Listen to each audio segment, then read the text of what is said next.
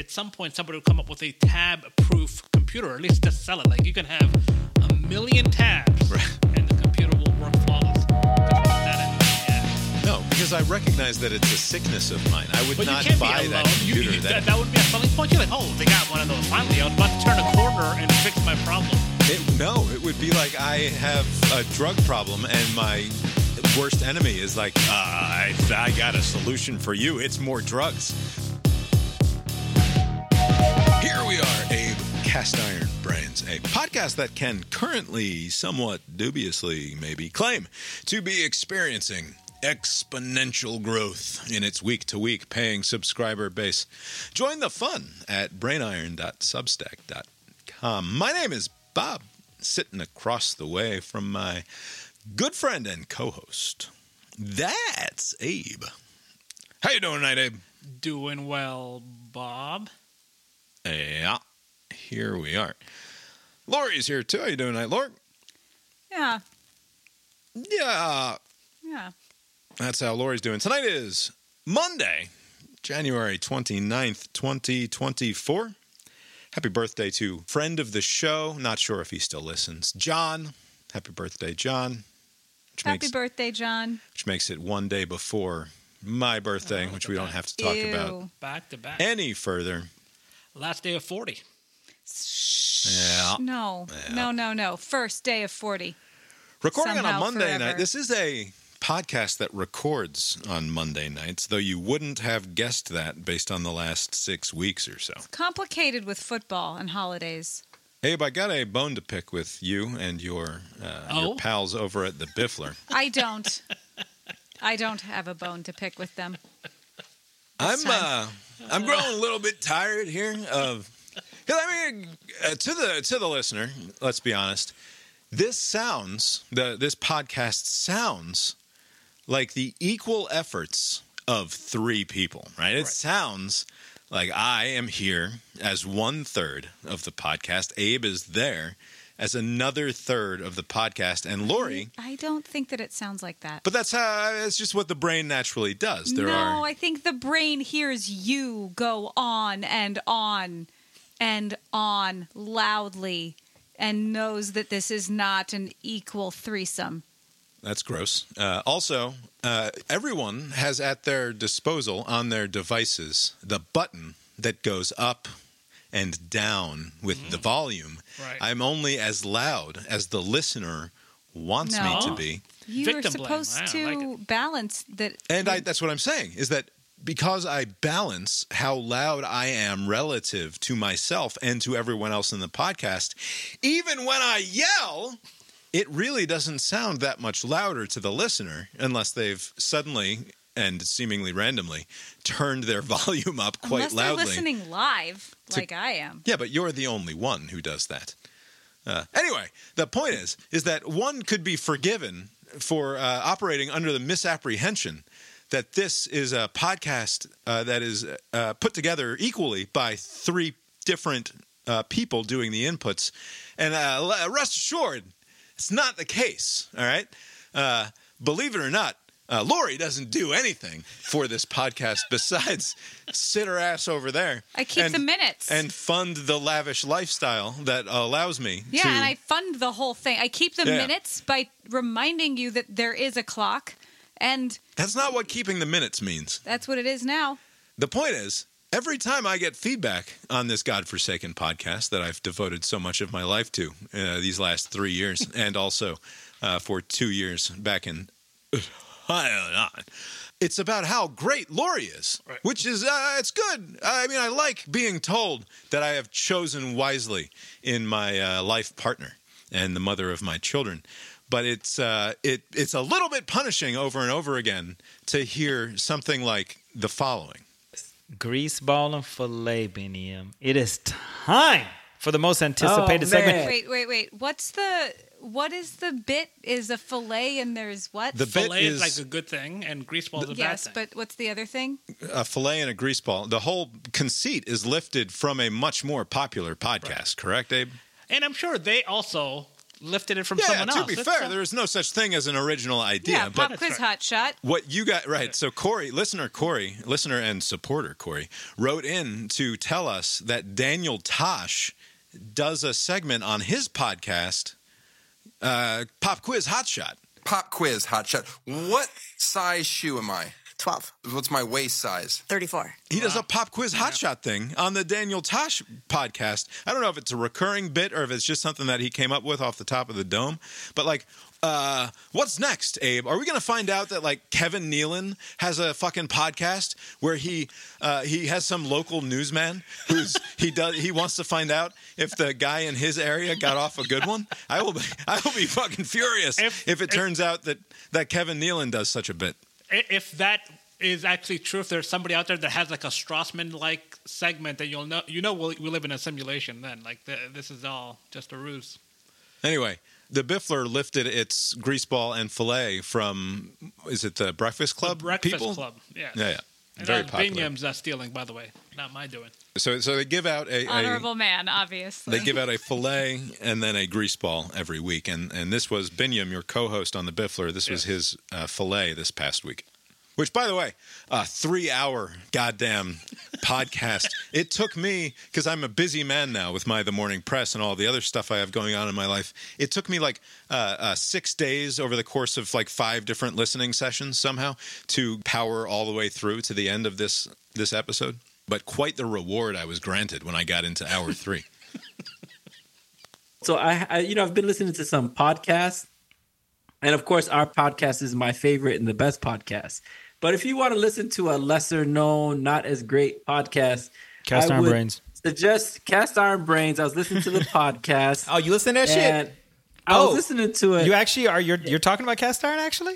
I'm actually talking about the Whoa, Cast Iron okay. Brains Wow, with okay. our boy. Where are you listening uh, on that shit? Pause. Hey, Mike. Oh, what the fuck, man? You're sitting there on a call with your boy Abe, who is on both podcasts, and you're you're just astonished that someone would listen to Abe on another podcast. Why are you listening to that shit? I don't know, man. Give it a spin. Find out. Mike is notoriously known in the in the group. He not only doesn't listen to uh, other podcasts, he won't listen to our own podcast when he's not on it, and also he will direct people that he knows if he mentions them to listen to specific parts of the podcast. Like, don't listen to this three-hour monstrosity. Two hours, five minutes in, I say something for like two minutes. Listen Very to that. normal. Yeah. To be fair, as I've expressed before, Mike doesn't listen to the podcast when he's currently That on it. also and true. it's it's often quite obvious, which is part of the charm. Yes. To be clear, uh, sure, but we can't be going on about like what Mike judges worthy to be listening to, considering he's in the room with you guys and not listening half the time. Uh, back to the back to Binyam here. So I gotta say that within that, I think that um, Lori Lori is the star of the show, and so right. she's she's the cast iron brain, and then you jackasses, you guys are just there We're talking just about there, some yeah. bullshit. And what the fuck? So first of all, uh, your boy Bob is talking shit about me on this show. He's he doesn't realize that I'm fucking listening to his shit. Oh, Bob, you sneaky bullshit devil. motherfucker. so I mean, I was gonna roast his ass, but I'm gonna leave it because he was talking shit about Taylor Swift, Yeah. You know. But then he gave praise to Martin Luther King. You know what I mean? So it's weird White for guilt, me man. as a White black guilt. guy. You know, trash the white person and praise the So black it's man. weird for It's me because. I was gonna I was gonna give praise to Taylor Swift and talk shit about Martin Luther King. He did the opposite, so we kind of just balanced out. But anyway, uh, He's the it's- yin to your it's a- yang, Binyam. It's an interesting podcast. I gotta say, uh, fuck you, Bob, you piece of shit. You should enjoy. I'm gonna go He's stop just it not. there. Wait, this is Bin, Bin Binyam. Is this person? Binyam, Yes. yes. Thank you, Binyam. If you're listening, thank you. I appreciate your appreciation for me. That's it. That's all you got to say. What else do I need to say? All right. I, I it's just this is such a consistent Thank you. a consistent return that it, it makes me uh, like we should give up. We we should get Lori her own fucking show and market the shit out of that because for some reason Lori is the entire apparent appeal of this this whole thing. Yeah, what I've been saying, it, it like sort of in response to that, but big picture is you should fucking listen to me and let me know what you're doing and get my input. So that's that's it. there was uh, a, another friend, uh, they don't have their own podcast or they're not on another podcast, they also, w- when they listened to an episode of ours, they uh, commented and complimented Lori alone. I think it's like a, a message. It's like, why is that guy talking? Like, oh, enough of him. They don't say that, but you know. Well, I would I, I would encourage everyone to go listen to uh, the Biffler, but I refuse to even say the name of the podcast correctly. Uh, so uh, good luck finding it. But anyway, no, that was a great deal of fun to listen to the other night when uh, when I finally. He said, "Uh oh, they're talking about you," and I said, "Well, I am a bitch, and I do be." So Uh, warning to anyone who's uh, considering listening to the latest episode of the, the Biffler, there's a lot of uh, male grooming stuff in that third hour, so just uh, steer Okay. clear. podcast really, really went off the rails in a way that, uh, I mean, it, it. Not to say that it hasn't before, Yes. but in a, in in whole new ways. male grooming stuff. Let's open up the WGAS All right. News bag. It's time for Who Gives a Shit news. Haven't opened up the news bag officially in a in a while now. This might be the first official peek into the WGAS news bag of the new year. I wanted to talk about this uh, headline New York Times mix up preceded deadly drone strike in Jordan, U.S. officials say. And this is uh, something that I covered on the morning press this morning. Uh, people will have no doubt heard the story already. But on Sunday, a drone, an unmanned aerial vehicle of some sort, went flying into something called Tower 22, which is a U.S. military outpost in Jordan near the border with Syria, and killed three American service people, all three young African American men, I think, or maybe thought there was a woman Two- involved. two young men and a woman, perhaps. Doesn't, I mean, uh, particulars obviously matter a great deal to the individuals involved, but that's not why I bring it up. Three people were killed, uh, three dozen more were injured. This happened at night while they were, uh, the, the base was quiet. All these people were asleep in the, in the sleeping quarters, some sort of tent slash barrack situation there in the desert, and it was apparently fired by an Iranian backed militia from Iraq. And suspicions that the Pentagon immediately fell on Kataib Hezbollah, an Iran affiliated group in Iraq. It has those footprints, is what the Pentagon spokeswoman said.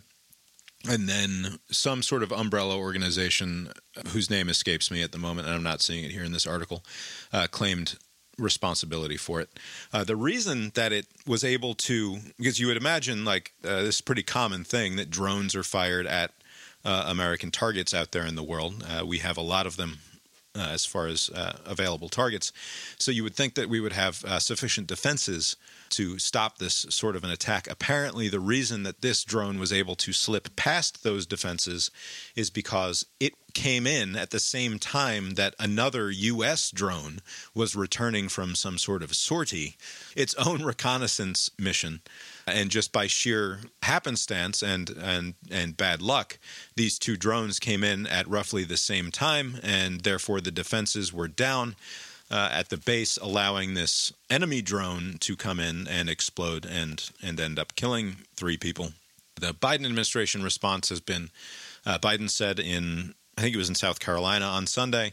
He mentioned you know the dead soldiers and and how our hearts are with them or what have you, but also said like uh, the United States is going to respond. Uh, we will do so in a time and place of our choosing.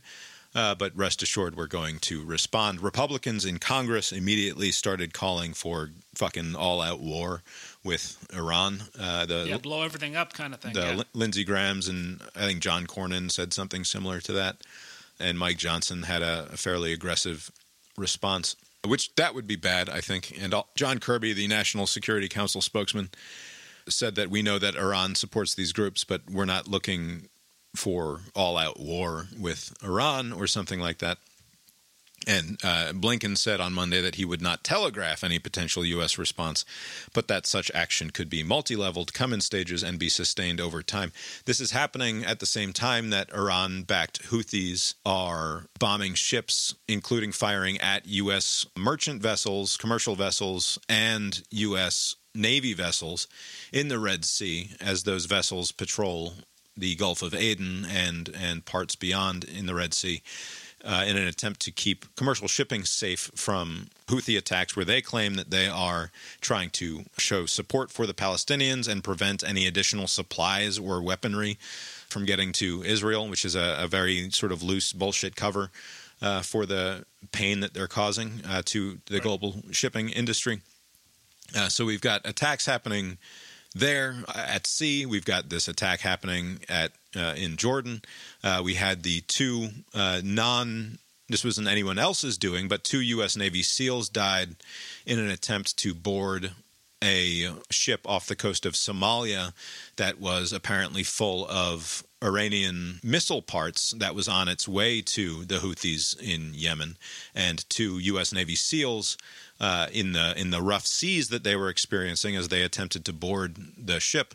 Uh, one was uh, tossed into the ocean, and the other, following protocol, dove in after him to try to save his life, and they were both lost at sea and have not yet been recovered. Uh, not to get into the weird, like, uh, hey, I played Rainbow Six when I was 16 years old and also read Tom Clancy novels uh, at a Mm-hmm. time. And so uh, the movie version of this, like, well, they didn't have like cool, like, uh, oxygen, nitrogen inflatable packs or something that they just like pull the ripcord and then uh, the, the special not. propellers come out and uh, there's like airbags and propellers and shit and they can survive forever because they're fucking navy seals uh, I, I guess not uh, i guess uh, you fall into a rough ocean you might just die There's no uh, no plot armor in real life. Right. Uh, no they, it's a dangerous thing and they just die sometimes so anyway the, the, this attack by this iranian backed militia group on a u.s base in jordan is an escalation uh, in a way that we haven't seen recently, where it's a direct attack on uh, U.S. personnel. Right. At least uh, successful. Like it's not like the Houthis haven't been directly attacking the people in the Red Sea, but this being a successful thing makes it uh, something of an escalation. I, I bring this up in the context of, of Lloyd Austin coming back to work today, uh, which which Lloyd Austin has been out for the last month. He's the defense secretary. Uh, shortly before Christmas, he went into the hospital. We we haven't talked about this. Uh, careful listeners of the Morning Press will have uh, have heard this story before, but Lloyd Austin mysteriously disappeared from work for a little while shortly before Christmas, and then apparently was back and then again at the start of the year for a few days. Uh, I want to say around January 3rd, January 5th, something like that. He was once again incommunicado with uh, the relevant people at the Pentagon and at the White House, and instead his uh, top aide was put in charge of all of his responsibilities at a time that she was actually vacationing in Puerto Rico. So she gets a call on the beach, like, uh, well, don't worry, you've got all of the relevant laptops and the satellite phone and all of this shit and the secure link to the Pentagon. But just so you know, uh, you're in charge the next couple days just in case anything goes haywire. But that was only communicated to her after Austin was no longer available. This wasn't something that he cleared with her ahead of time.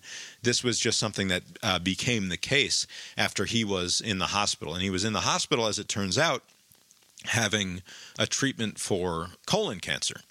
He's a 70 something year old man, I believe, and uh, experienced some complications from having had a colon cancer treatment and surgery before Christmas that landed him in the hospital for the better part of a week during the first part of the year. Uh, and I immediately assumed and sort of predicted that Lloyd Austin was going to be out of a job because of what had happened. This is a at a, at a time of of much increased uh, concern about uh, national security and the fact that there are American uh, military positions like we're in an active hot war in many ways uh, out there in the Middle East, and not to mention everything going on in Ukraine. It seems to me obvious that someone who failed to disclose to uh, people at the Pentagon and then also people at the White House that uh, he was going to be out of touch for a few days, even if ultimately the worst thing didn't happen, like that that is something that is a, a breakdown in communication and a failure to properly communicate what's going on with you that would result in you not being able to do that job anymore. Like, and that seemed super obvious to me. And I was surprised uh, to see that he had simply returned to work this week, and also to have not really heard anything about it the last couple of weeks. Are you surprised that Lloyd Austin is still around? I, I thought that there would be. I, I did not uh, expect that he would lose his job over it. Uh, I, I figured there would be some hearing about what happened and how can you not. You know, the, the, there's a breakdown in communication. Even the White House didn't know. Like you don't. You know, one of the arguments that, that was raised in uh, uh, on his behalf was that this is a private thing and he's a private person and private this, private that. But like, you don't have to like disclose exactly why you're stepping aside. But it's of paramount importance that you let somebody know that you need to be gone for, for a private matter, leave it at that, and let the number two person deal with it because, like you mentioned, like it's not like nothing was going around in the world. I mean, there were a lot of things happening, and it just for optics alone, it gives the appearance that there's no communication between the Defense Department and the White House. Like, there's no, they're not in constant contact. I mean, isn't there all this these attempts to like resolve the hostage situation with Hamas? Like, there are all these things happening. This is the like- most mind-boggling thing about it to me, which is that it took it was it was like two or three days before the White House even knew that Lloyd Austin wasn't available. Right. Like it, there was that there in, in, at the beginning of the year, at a time of like heightened military action for the United States military in uh, numerous places all over the globe. Apparently, Lloyd Austin, th- the defense secretary, we're not talking about uh, Yeah. Pete Buttigieg, Yeah. and the, the- like who's in charge of the trains or whatever the fuck. This is the defense secretary. Right. This is a person who is second in charge basically of the entire United States military. He only answers to one person. He answers to the commander in chief, which is Joe Biden. How is it possible that the White House was completely unaware that Lloyd Austin was not available because he was in the fucking hospital? And what it suggests to me, and this is why I thought it was a done deal that Lloyd Austin was going to be gone, is that you the, the White House cannot abide the perception Yes. that either Joe Biden or Lloyd Austin are so completely inconsequential to the goings on with the U.S. military and the and the, and the, the international and, and foreign affairs of this country that one cannot know that the other is completely unavailable to them. Right? Right. Like Joe Biden especially cannot abide the perception that he's not tapped into what's going on because he is a desperately old man and like that is that indicates some of the extremity of his age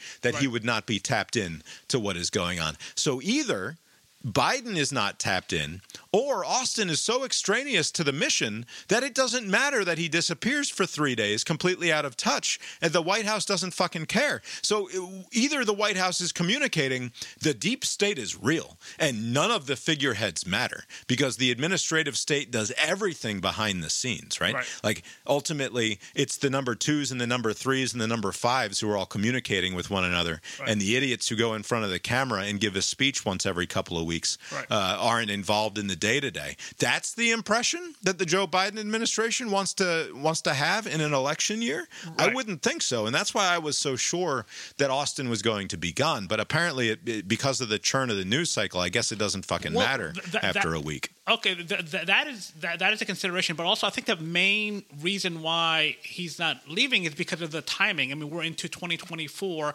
Either it's a one-term presidency and this person just serves out his term, or if he wins re-election by then, they they, they generally will sh- get a new person in. Usually, there's a high turnover after the first term, where they get in a new Secretary of State, a new Secretary of Defense, and so maybe there just wasn't the appetite to go through a confirmation process this soon. I think that well, sure, a confirmation process, but uh, you just you accept that the, the the deputy takes over in the in the meantime. Yeah, there'll be like an acting role kind of thing. Yeah. The one thing that I am surprised though is that there wasn't. I guess they didn't make as big of a deal out of it by the Republicans. You would think they would pounce on this and they would like insist that he resign and you know th- it looks bad or whatever. Like, but there, there was like maybe like for like a couple of days when this happened, but that kind of died down. I haven't heard anybody really bringing that up again. Um, and and it seems like you know to to the point as far as like how useless is Lloyd, you know, uh, the Secretary of Defense is that the Secretary of State and this, for some reason, the CIA person, they're being utilized a lot. They're always being flown to the Middle East or to Korea or wherever there's trouble to sort things out. I think most recently there was a story that I read where the CIA guy Burns uh, was going to go and finalize a two month ceasefire deal with Hamas Right. to where like the hostages are released, and I and and, and I do wonder if the the uh, drone strike was related to that to scuttle that because that seems to be the mo. Like anytime there's an agreement, a big agreement within reach, uh, there's always some sort of, you know, I mean, October 7th was like because Saudi Arabia and Israel were on the verge of coming to some agreement. And then now, when you have like what, like a two month ceasefire, that would undercut the argument of the Houthis, right? Like, so if they did go through with a ceasefire for a couple of months, then at least for the next couple of months, they, their argument that they're attacking these ships be, until the ceasefire arrives is going to be undone. So I don't know if there's any coordination related to that, but to, to the point, it seems like there are certain uh, uh, departments where the head is important. Like like Blinken seems to be involved in Right. everything. Blinken is in the news every seems to be day. Jack Kirby Yeah, is in the right. news every single day. Jake Right. Jake Kirby, Sullivan yeah. is in the news every single day. Lloyd Yeah. Austin can disappear for a week It's at a time, and Joe Biden doesn't fucking know about it. That's the like I, I can't get weird. past it. If your Secretary of Defense, the number two in the entire military, is out of touch for three days, and the president doesn't know, and it doesn't fucking matter, then you need a different Secretary of Defense, right? Like. Dick. Imagine Dick Cheney disappearing for three days on Ronald Reagan, Right. or, or on uh, on on George uh, H. W. Bush, rather. Imagine Yeah, uh, Rumsfeld, Donald yeah. Rumsfeld being just Yeah. gone for a week and nobody finding like Right. that's it's completely inconceivable, right? But but but there are certain for I don't know why some de- uh, uh, defense department heads don't do much. I mean, there was like a, a couple of them during the Trump years where they, they were just kind of there. There was like some geeky looking guy with glasses that was just there. Like I don't know what he did. Yeah, like, and in my in my every now and opinion, it is too important a job to allow that Yeah. to be made so plain as as to then just be like to shrug when the guy isn't there for a week. And that may, Right. maybe that's a personal issue of mine, but the world is a super dangerous place for the United States military right now, and there's a there's a great deal of shit going on, and it's weird to me that Biden and his campaign in particular would be comfortable with this being the status quo, and and I'm surprised that he's not been forced out. That's all. Right. The, the only thing I can think of is like there are so many other things. Like it's not going to come to this, right? So like let's let, let's not pick a fight over this, and let's just Well, no, hope but he hasn't had hardly any uh, uh, high-level cabinet turnover. Basically, none. Yeah, that that is yeah. It's and it would be it would be it, to me it would demonstrate a little bit of leadership to be like look lloyd we love you you've had a tremendous career but this was a serious lapse in judgment that we just can't abide because the world is too dangerous a place right now for our uh, uh, men and women who are on the front lines and we welcome your resignation because uh, what a great job you've done but we're gonna we're gonna go a different direction from here on out like that to me would show leadership by biden in a way that uh, I- I would solve the problem any upside would be very negligible, but the downside would be any anything that comes, you know, like even like this. Uh, if let's say they, they had done that a few weeks ago when this happened, like he re- tendered his re- resignation and he just fucked off, and then there was this uh, a kamikaze drone or whatever, like uh, the strike. Uh, they would say, "Oh, because of the turmoil at the Pentagon or turmoil at you know the, the leadership or whatever, uh, it happened because of this." Right. So basically, it would give some sort of story to attach that to, and that story would just continue. Like the way it happened, luckily they just kind of like avoided scrutiny. I don't know. Like I guess so many things are happening. People just kind of just said, "Ah, fuck it." We'll, we'll worry about something else. Is there anything to my uh, suggestion that this sort of reveals the deep state at work that uh, that functionally, and I, I say that without I'm not trying to be conspiratorial here. I'm not trying to be Right. overly dramatic, but to me, it matters that the civil servants that we put in charge in the executive branch, the reason that those are figureheads or, or or or not just figureheads. The reason that they uh, exist in the first place is because it's the only way that we can hold these massive administra- uh, executive administrations and bureaucracies accountable. Right? We don't know the people who are numbers three through seven at at the Defense Department. We know we Lloyd Austin is there because the person that we elected president, Joe Biden, uh, selected him, and then he was confirmed. He got a waiver uh, to be able to get the job because he's a former general, and this is supposed to go to uh, someone A civilian. uh, who's a civilian. So he gets a waiver in order to do. I think he needed a waiver. I know that uh, I think because the, the, the time did not expire, right? Wasn't there like you have to have been removed from it's like whatever seven for- years or something for- like that. Yeah, and and and they weren't quite there, but it was close. Right. enough. So no no big deal. But the point is is that this person needed the advice. You, you, you needed the consent of the Senate Right. in order to get in there. Yeah. And uh, this is that is the mechanism that we have in place for for holding these agencies to account. And if we just uh, and and that's what bothers me so much about reelecting Joe Biden right now uh, is because as you've said before, this dude is going to be super old in January Oh, yeah. of I mean, of super old now, yeah. 2029, right? Like think think about that. He's got to make it not to November and then January of this year and next. That's four more years after that that Joe Or Biden's going to years, be around. no less. Not not like the years we will experience the next four years, right? Just normal people, but like these are four presidential years, which you can double.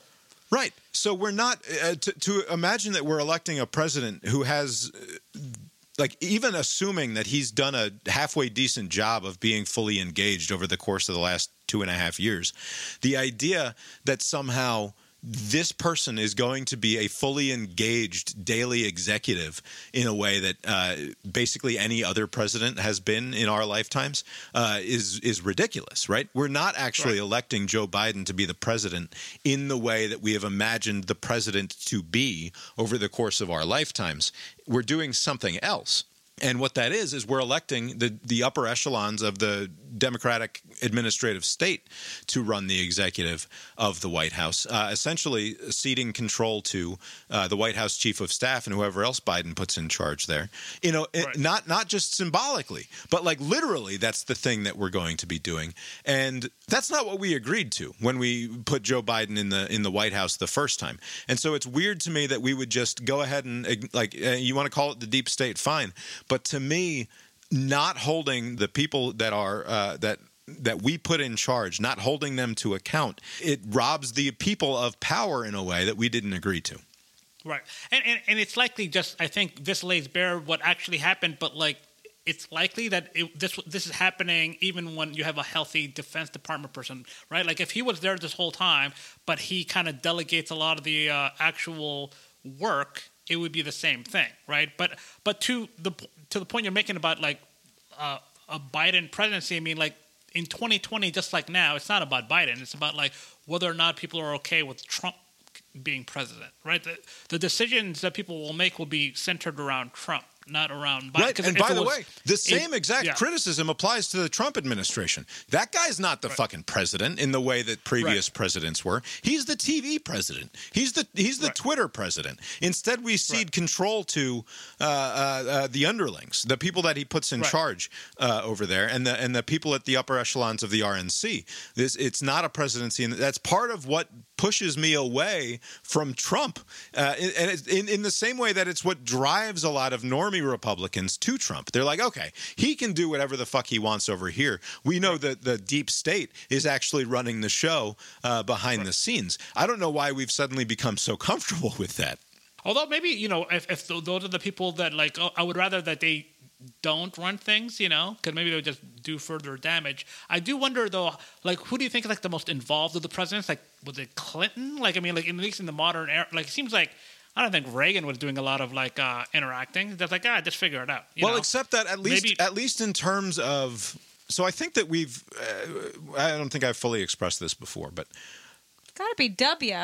yeah, W was pretty involved. we've had a shift since Trump took over. And I, I think arguably it starts with the failure of Barack Obama to meaningfully lead, to meaningfully, and, and not to say that it's all on him, because it is, in, in fact, in part at least, in no small part, on congressional Republicans and their un, unwillingness or inability to convince their voters that working with Obama made sense. And arguably, you can go back to, and we'll get into uh, James Lankford and the immigration uh, deal here in a minute, the border security deal in a second. But go back to uh, Gang of Eight, go back to Marco Rubio. Uh, uh, trying to get something done on immigration reform under George W. Bush, and the party bowing to its masters in right wing media uh, and and the Right. populist uprising uh, that was coming out of any attempt to uh, meaningfully address the immigration problem uh, way back when in 20 whatever it was 2006 2007 something like that Oh, going back. Wasn't there another effort in 2013? that's the that, right and that's the rubio one that i was thinking of um, That's what I was saying on Sunday. Didn't Obama do something? And you said what? And I was like, I don't know. Something. Yeah, there was like basically like a deal in hand, and it was scuttled because of this concerted effort o- on the right wing Right. talk shows. the point is is that for whatever wherever you want to lay the blame i think that the democrats are sort of less interested in having someone like a bill clinton who is going to be the leader in the way that uh, leaders lead, right? And it's a very sort. I mean, if, even if you want to uh, get down to the weird, the sort of very simplistic way of thinking about it, uh, uh, right wingers are more likely to say, put a strong leader out in front and and have him fucking lead in the mold of uh, Ronald Reagan, uh, at least in terms of the rhetoric, right? In the mold of Donald Trump, in terms of the rhetoric, in the mold of fucking Hitler, in terms of the rhetoric. Whereas left wingers, at least uh, aesthetically, kind of prefer a more uh, communal, uh, it takes a village sort of approach than uh, getting one person out in front and really cheerleading the way through it. And part of that, I suspect, is related to Barack Obama's failure, where the thing that they thought they were electing when they elected Barack Obama.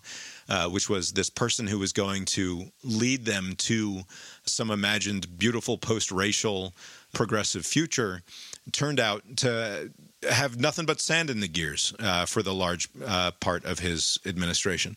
Uh, so maybe they lost the faith in that sort of way. And Joe Biden is a reaction to that. Joe Biden is just the middle of the road guy who's perfectly willing to be pushed by his party wherever the, the whims of the party currently uh, are, are blowing, right? That, that is what, that is who Joe Biden has been his entire career. And it's weird to me that uh, the same exact thing is going on with the Republicans on the other side, but with this facade, the, the Trumpian facade of, of authoritarian leadership thrown on top of it. it uh, it, it can't be stressed enough how much uh, the incentives have changed. You know, like there was a time where if you were to do a compromise deal, that would be seen as a positive thing, and now that's not the case. You know, like so it doesn't matter what a president's willingness is. If if it's against the interest of the other party, they will see to it that they won't give you any wins. Right? Just like you know we have now with.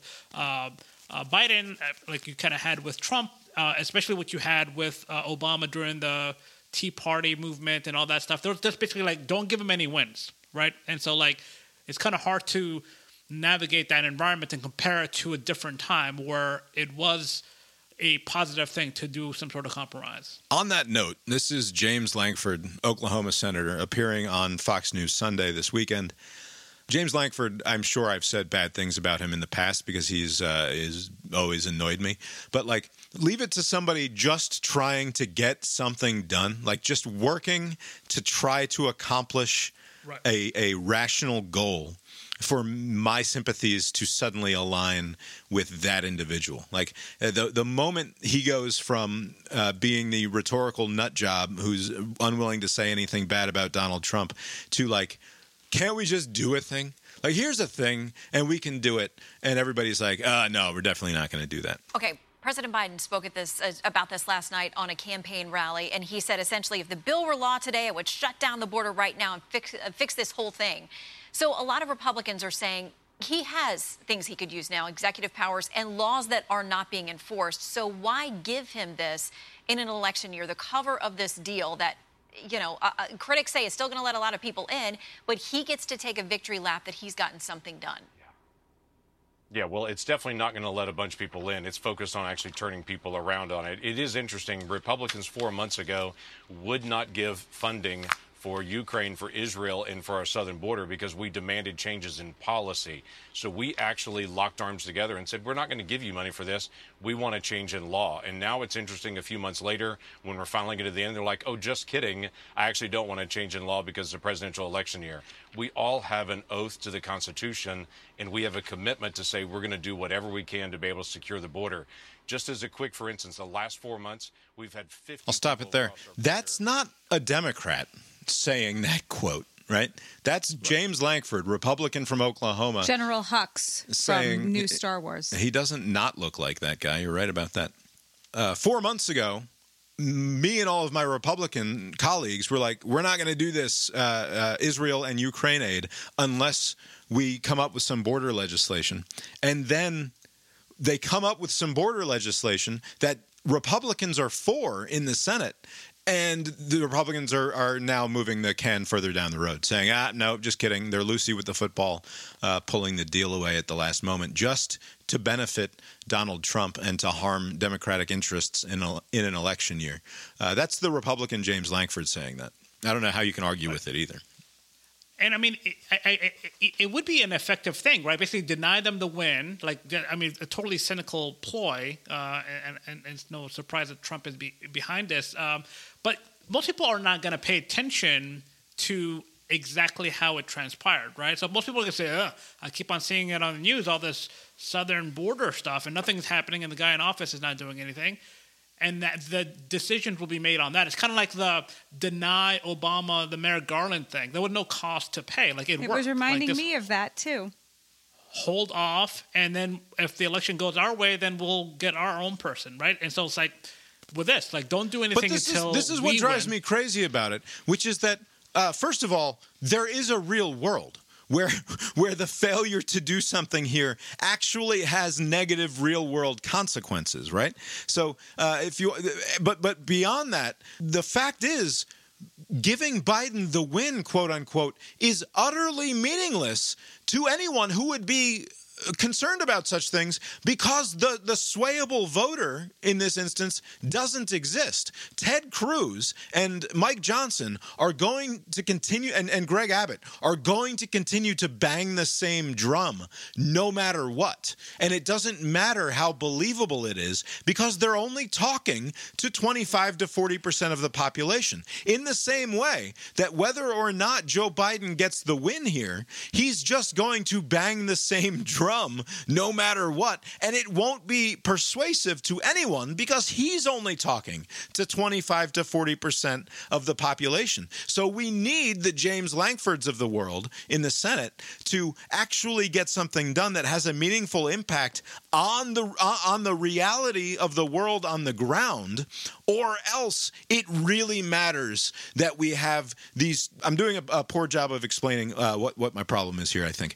But it's it's okay. not. it's okay to have a situation where we all just play politics and talk to the uh, our respective bases and never the, the the two shall meet in the middle right? Like that it's if we're going to be divided in this way in, in in our ideological bubbles in the way that we are that's fine as long as paul ryan is is in there uh, in the in the inner workings actually working to get stuff done right? Actually keeping the lights on in the government. Uh, and it's fine to play the stupid rhetorical bullshit bomb throwing shit on fox news and on uh, at the white house press briefing room. Uh, uh, by all means have at it. It doesn't matter. But you have to then also somehow find a way to actually get the work of government done in the meantime because it doesn't matter. They're all going to be they're all going to be uh, saying the same thing no matter what, whether the thing gets gets passed or not. And it doesn't. And I know you're going to say, uh, forgive me for for putting words in your mouth. You're going to say yes, but then Biden can say X, Y, and Z, and then Trump can say X, Y, and Z. It doesn't fucking matter. Nobody there there are. There, uh, this is Donald Trump. The bet is made. The concrete was poured in in 2015, and if it wasn't set by 2016, it was set and cured by 2020, and then it was it was fucking double, triple uh, cured on January 6th of of 2021. Right? Like the the the the floor and the ceiling are fully established here. We are at we are we are at complete loggerheads in every uh, rhetorical fashion. It doesn't fucking matter. We need to be able to get stuff like this done under the table. Okay, so in the real world, you would be correct, right? But the in, in the political world, they're trying to win, right? The the the the, the, the whole objective is to win, right? And you said, okay, oh, That's like Biden- trying to control. That's like trying to control the climate by by ha- by having a weather forecast. It's like it's like trying to control for. Uh, a, a weather forecast six months from now. It's Right, right, absurd know, for that. It's it's absurd for them to imagine that Right. they're going to have any impact on any of it. Okay, let me just finish the point, Bob. just let- I, I know it's only a few seconds, but let me finish the point. So at the end of the day, you need to have these campaign ads, right? And and and thinking on the Democratic side, there would be a lot of abortion stuff, right? They took away your abortion. What else are they going to take, right? This this loss aversion. They're gonna they're gonna tap into that heavily on the Democratic side. On the Republican side, hey, vote for me and I'll do this, right? The tax cut has already been passed, so they're not going to talk about that. Like, what is the the most salient issue they can point to?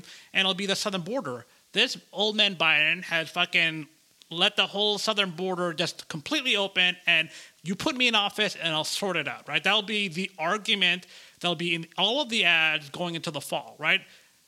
Throughout the whole thing. So why give that up now? Like a They're not because they're not giving anything up.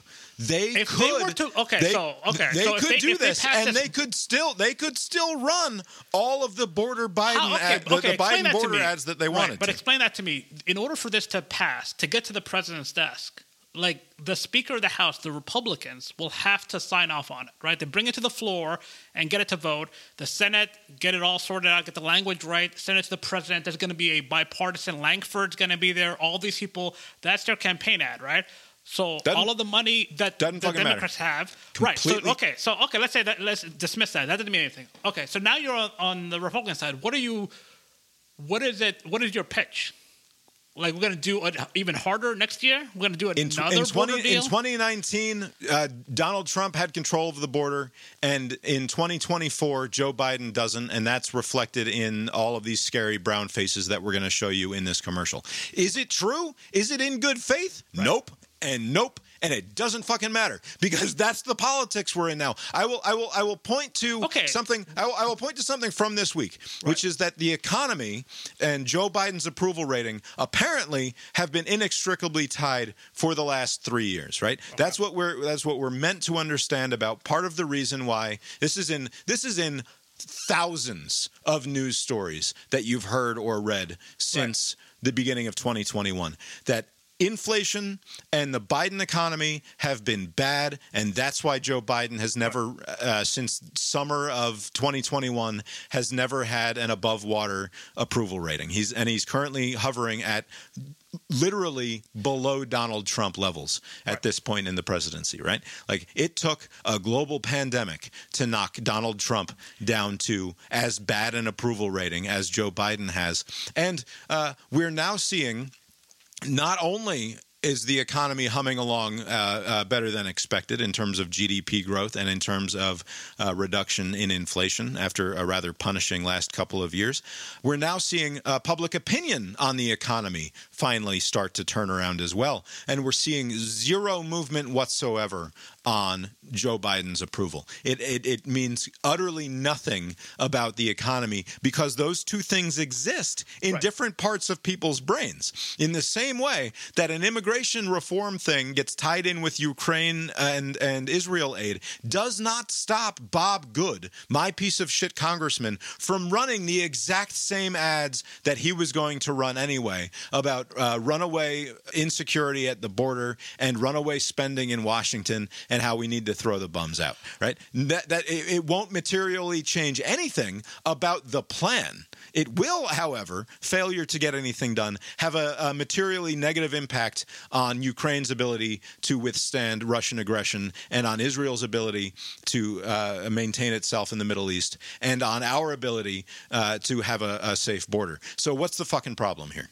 What is the political advantage for Republicans who only care about winning to pass this deal? They What don't is- only care about winning. They- yeah, they would do. they Why would would they they would rather They they would rather be in the in the minority right now. That's something else that that I think is fairly obvious. They there is no advantage whatsoever to Mike Johnson being the Speaker of the House uh, uh, beyond being able to throw sand in the gears because he can't actually get anything done. They don't want to govern. They want to be a pain in the ass to the governing coalition. Right. That's the point of the modern Trump conservative movement at this point, and and uh, that's why it's perfectly fine uh, for them to allow the RINOs in Washington to shove this thing through and then campaign against it. But that's it. not what's happening. I mean, the, why, why is there all this uh, this pushback where basically now the speaker is saying that this is dead on arrival, and like all, all of the momentum is kind of shifted because like initially I would hear let's wait until we see what's in the bill, blah blah blah blah. But even before they got to the the details of the bill, they were like, oh no no no, the pre- you know our nominee doesn't want it, so fuck it. Like so now it seems like they don't want it, and so to me like that to me sounds like a move for political purpose, you know, so they can win this fall on this issue. The, Right, the I'm- state and of Texas. I'm, I'm, I'm saying I 100% agree with you that this Right. is simply an attempt to play politics with the border, which should offend the shit out of the people who are most concerned about border security, right? Like, obviously, that should offend those people the most. But the reality is that uh, it's just a stupid rhetorical game after all, right? The, the, the whole thing is a fucking fake to begin with. So, what are we doing here? Like, uh, just pass the fucking bill, and then you can play your stupid rhetorical games. what do you what do you make of uh, Biden like uh, just kind of like just uh, wrapping his arms around the deal uh, enthusiastically? Would it have been better for him to play like, oh my god, we're conceding so much, kind of like give him like the optics win, like to say, ah, this is fucking draconian, but whatever you know, whatever. How does the president say this is draconian and then sign it? Uh, it seems unlikely. use other words, but you know, like, cause like for him to, you know, for him to like embrace it the way he did, like, it would be seen as a Biden win. I, I, I really do think it comes down to that simple way of framing things. I mean, like the state of Texas and all the other states that joined them in that bizarre uh, thing last week. I think, yeah, I think the problem is that I no longer see the Republicans and Trump especially, and then everything that flows from Trump. As cohering to anything rational from the five Well, words that they said before, right? So why do we why do we continue to pretend like they're going to operate in a coherent fashion? I think you're the only one pretending that. No, that's what I'm saying. Abe is Abe is presenting this argument as though it would just be completely fucking ridiculous for Donald Trump and Ted Cruz and Mike Johnson to go on to say after they passed this bill, after they sent it to uh, uh, the Rose Garden for the big elaborate signing ceremony, for them to say to condemn Joe Biden and his handling that of the would border. be incoherent. I mean, Of course, it would be incoherent, Abe. How, where have you been for the last ten know, years? what- what- It's all incoherent. Look, if if they didn't have uh, a say, like if there wasn't a way for them to uh, f- to frustrate the efforts and prevent this from happening, and it happened, they would still make the case like you're saying. But why would they contribute to something that doesn't give them any advantage politically? It's a much stronger case to make if there's no deal. And and, and, and, and, and, and, say that the president You actually only already need has you only need ten Republicans. All you need is for Mike Johnson to bring it to the House floor. Right, but that's- all that's you one, need to do because there will be a hundred Republicans who say, "Okay, Right. I'm for it." But that's, the problem, thing. though, right? I mean, like, I mean, Mike Johnson's not going to bring it to the floor if if it if if, it, if it's not coordinated in, in such a way, right? So he's not going to bring it to the floor if the the word is don't do this, right? And so, like to me, like I just don't know what the Donald Trump advantage is. isn't anyone. He's just a citizen. He doesn't have any control over the workings of the House of Representatives. He is demonstrating the control, right? I mean, if it weren't for him, wouldn't this just pass? Like, I don't think Johnson has any like. He just don't want to get into trouble with uh, Trump's base. But like, if Trump was neutral on this, or if somehow he was uh, actually for it, uh, this would pass. Like, I mean, the power rests with him. I mean, like, what do you mean? It- It's he's the one directing all this activity, and it worked Right, once. and it's- Why not do it again? It's a goddamn shame that he has that sort of power because he doesn't actually have any of that power. They're just giving it to him. They're ju- they just here have the power. He has no rightful claim to it. Last thing in the WGAS news bag here is uh, a headline from Reuters. Pope says Africans are special case when it comes to LGBT blessings. And I- just- this amused me uh, the, in a in a the soft bigotry of low expectations Oh no, sort of that's way. not what I think it is. He's he's setting a lower standard. a few weeks ago, Pope Francis uh, uh, gave some sort of I forget the it, it wasn't an encyclical, but it was uh, it was some sort of guidance that said, uh, "Hey, you priests out there, if you want to do blessings of gay marriages." Uh, just like every other rotten thing that we bless in this in this fallen world, uh, go ahead. It makes people feel good. Uh, it's not a sacrament. It's just one more thing that people do, and if it brings them closer to God and to each other, then uh, whatever. Uh, no big, no big deal, uh, according to Rome any Well, longer. that's nice. Yeah, sure. It was. It was a. It's a nice gesture at the very least. Uh, and then this from from Reuters today. Pope Francis said in an interview published on Monday that Africans were a quote special case in the opposition of bishops and many other people in the continent to homosexuality. But he said he was confident that, except for Africans, critics of his decision to allow blessings for same sex couples would eventually understand it.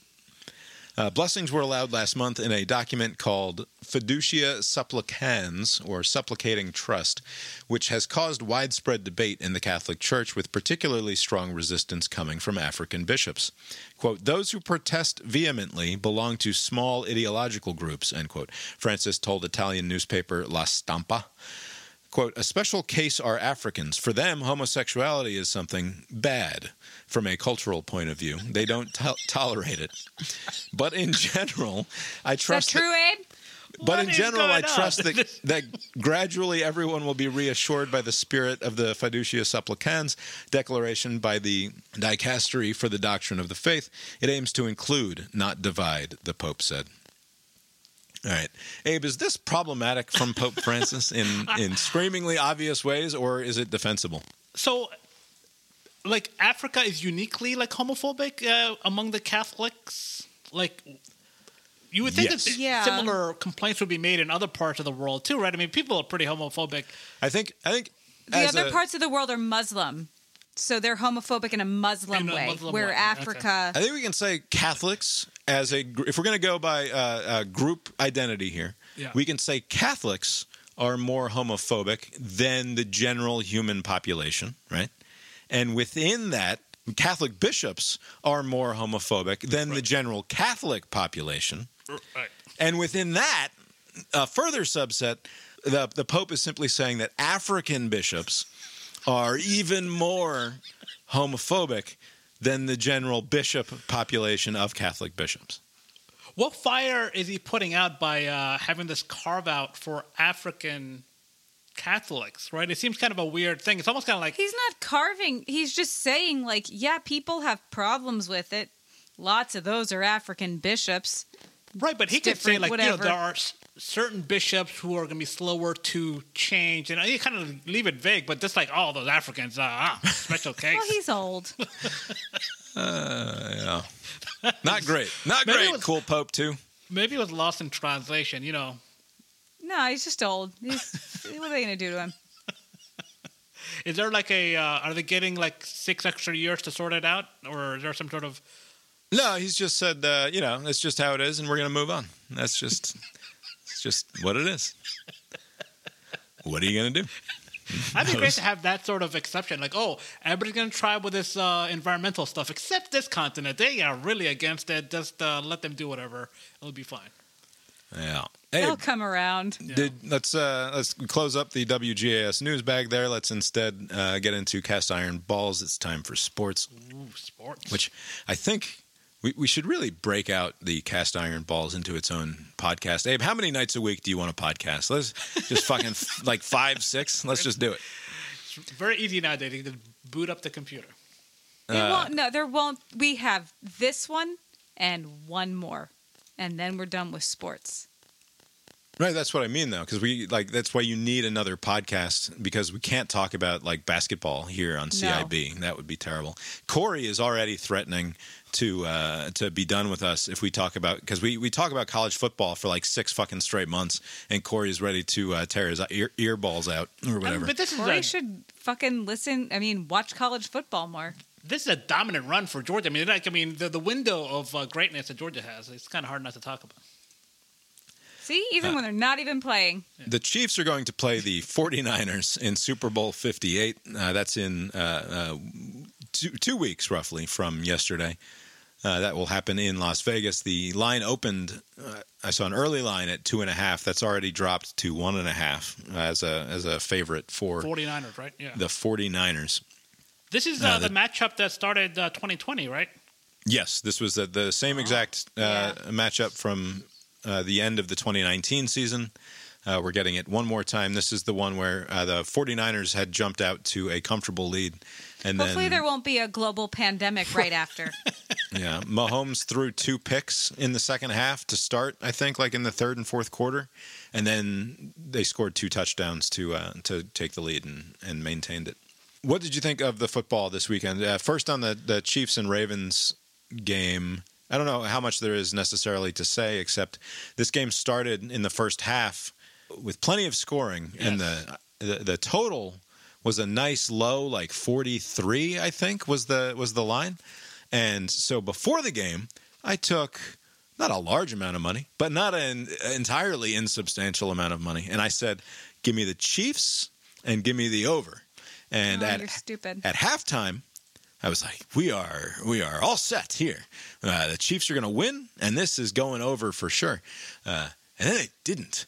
Uh, uh, no more point. There's like one more field goal was scored uh, Yeah. between halftime and the end of the game. 17-10 was the final after a 17 to seven halftime score. Be turned into a, uh defensive struggle, and the Ravens never got it going. They looked like dog shit.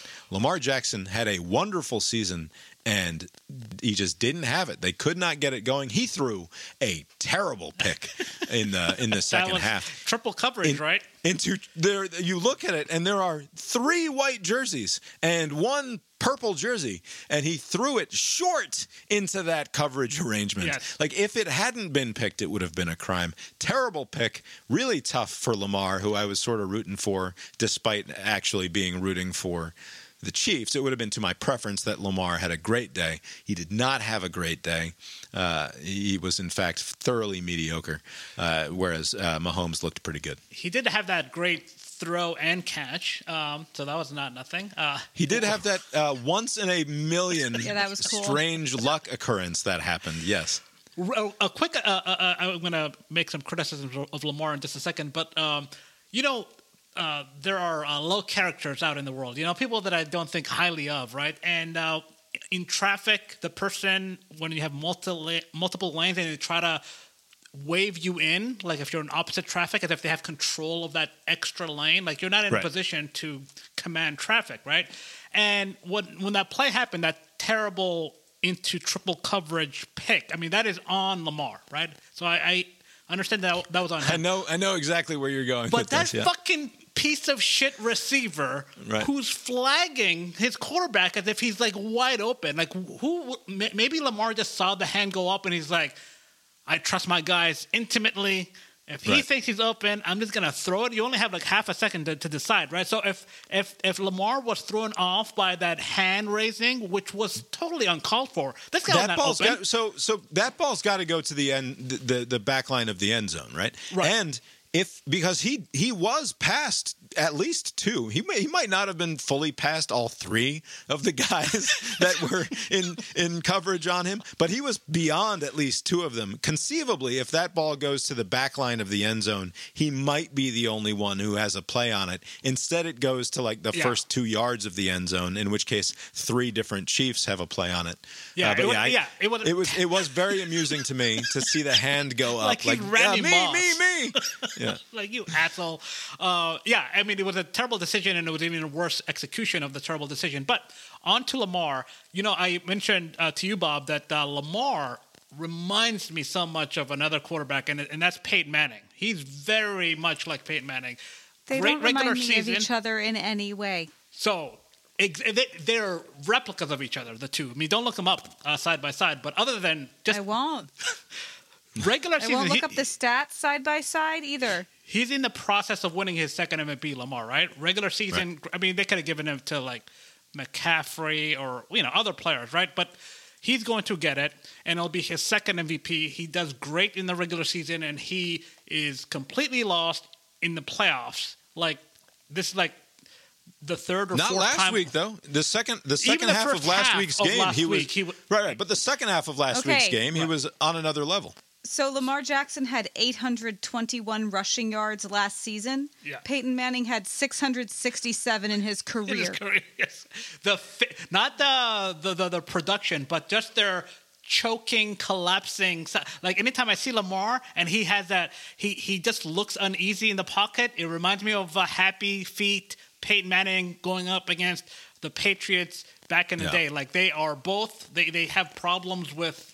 Uh, playing in the playoffs. I mean, Peyton Manning only won because of his defense. So like Baltimore will need to do something on that front to win. But like he is textbook Peyton Manning, and that was an awful, awful game by him. Like, and it sucks because he seems like he's trying to turn the argument over to where like, hey, he does great both in the regular season and the playoffs. But like once again, uh, they they they, Yeah, that- they lose. That argument it needs more evidence. You can't you can't just say it. Look at the playoffs. You can say Right. it. You Yes. just doesn't mean it's true. Give it over the coming year. We'll see what happens. It'll be just Whereas- more of this. Whereas Mahomes was was near flawless. He had a, he made a, maybe a couple of questionable decisions, but ultimately uh, didn't pay any steep price for them. Really great catches. And yeah, holy shit, M- Mahomes to Kelsey in particular was on in a way that they haven't been all year. Kelsey's had He caught everything. It seemed like. Yeah, it, everything worked. He he he threw. I think he was ten for ten with 112 yards or something in the first half, and then only added one more catch to Kelsey the rest of the way. I guess they decided they were going to sort of draw things back and just rely on the defense and not open things up Right. unless they absolutely had to. Which was it would have been information that I could have used maybe before I placed my bets. That's not how Uh, that works. You know, despite the uh, poor performance by Lamar, the team was in it. Zay Flowers, once again, this stupid fucking turnover into the end zone thing. It's just never going to end. That's I don't so know why you need to to extend your hand. Like, what is the idea? He Just was like, trying to get a touchdown.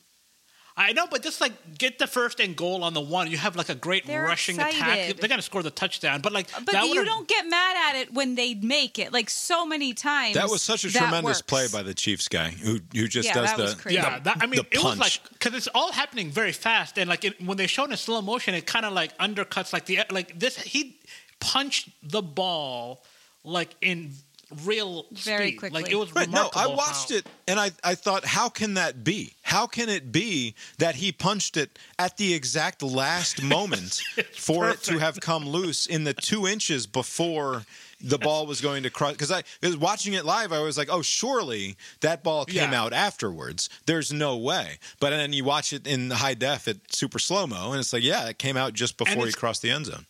And it's clear too, right? It was like a clear. You can tell it did not reach the line with him possessing it. But like I said, even dis- despite how poorly the the Ravens were playing, like they were in it because the game was just kind of just like there was no offensive output Yeah. in the second half. So like they they could have crawled back into it ugly and made a game of it, but uh, it wasn't to be. Yeah. Uh, and then the other game, uh, Lions at the 49ers. Did they? At uh, least it wasn't they- in Detroit. It's all you can say about it. At least Did- it wasn't at home. That's it. Did they? I, I didn't catch any shot of him, but did they show that old geezer, that Lions no, fan? he died. I didn't. Uh, I didn't. No, he's dead I didn't see him either. Because I didn't see. I would like to have seen some cut to him, but like, if there are, if there is a sports god, an awfully cruel sports god. I mean, to, I mean, it would be one thing if the Lions just lost. I mean, oh, you you lost to the number one. There's no shame in it. You know, you you, you came close. It was a close game and you lost, but like to have them up. What was it, 24 7 or something, or 24 10? Yeah, 24 7. 24 7 at the half. Yeah, 24 7 at the half. Like, Not not shit, not just any 24 7 either. Like a thoroughly dominant 24 7. Yes, exactly. Totally dominant. And then, like, the worst third quarter sequence of events I've seen to a team like like like the Lions, who haven't won in like forever, to have that overthrown ball by Purdy hit the defensive player, bounce back to the offensive player. They auburned And it. they- They, yeah, they fully it was- fucking it- auburned it, in that on that play. It was They- it awfully reminiscent of many Georgia games we've seen, and I, my heart goes out to Lions fans. But like, Yeah. you got to keep going. it was like when when that happened, I was like, uh oh. And then like the next possession fumble, like, oh, this is over. I mean, like th- Yeah. this is like if you're a shitty, like poverty stricken franchise, this is how things fall apart. Like like, oh, we're gonna be in the Super Bowl. And oh my God, we are. I mean, and it's just a total collapse. I just and you know, like people are complaining about going for it on fourth down. I mean, they've been doing that all year, and it seems like I've never heard of that kicker. Like for a conference championship game, they just trotted out some random kicker I've never seen before. Yeah. And I guess they didn't uh, did not have a lot of confidence in him. I uh, But like, if you if you're a team that goes for it and you go for it, that's one thing. You yeah, know, that like, was fine. I thought Dan Campbell yeah. coached fine. That was that was mostly. I, I didn't really question any of his decisions. In fact, the only one that I remember questioning was when he kicked the field goal in the first half. When I thought that he should have gone for it instead, I can't Oh. remember the exact details, but the only time that I was mad at him was when he didn't do the thing that he's known to do, which was he chose to kick the field goal instead of going for it. Uh, I also had uh, the Lions, and I had the over in this one, and uh, What was the line for the line was like 53 or something, 52 and a half or 53. So the over was was well in hand based on the first half. And then uh, certainly the over hit, but then for the Lions, like I was feeling good at halftime. They were they, Oh. they were throwing money at me on FanDuel to be like, "Here, take this" instead of the eventual payout that you're definitely going to get. And instead that one blew up in my face too. God damn it. All right. Next thing. It's 10 o'clock. All right. Uh, we'll talk uh, next week about our Super Bowl predictions, but uh, a fun weekend of, of football games, certainly. Uh, real quick, in our bogus future, a couple things I want to hit here on our bogus future. Uh, Abe, you've uh, sent to me a couple times over the last couple weeks these stories about George Carlin's estate and uh, these podcasters, uh, one of whom, uh, Will Sasso, Mad TV's Will Sasso. is a, is a Mad TV guy from the late 90s and early 2000s, I think. He's also in uh, Loudermilk that Netflix. You know, sometimes Netflix will just promote a show that they just got the license of, and Yep. he's in that too. All right. Well, uh, he has a podcast with some other guy who I don't think that I recognize from uh, 1990s television. And their podcast, they have this thing where it's like a performance art thing where they pretend to have the whole thing created or curated in some fashion by an AI who they call Dudesy. And they they allow that thing to be like their producer or something. I don't know. I haven't listened to the fucking thing.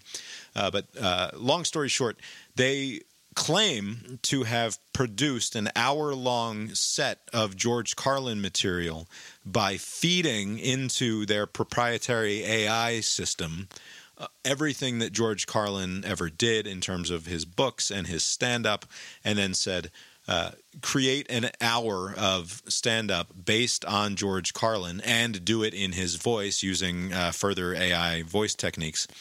Uh, and then uh, they showed it. They they put it on their YouTube channel. They they produced a full hour long set of George Carlin.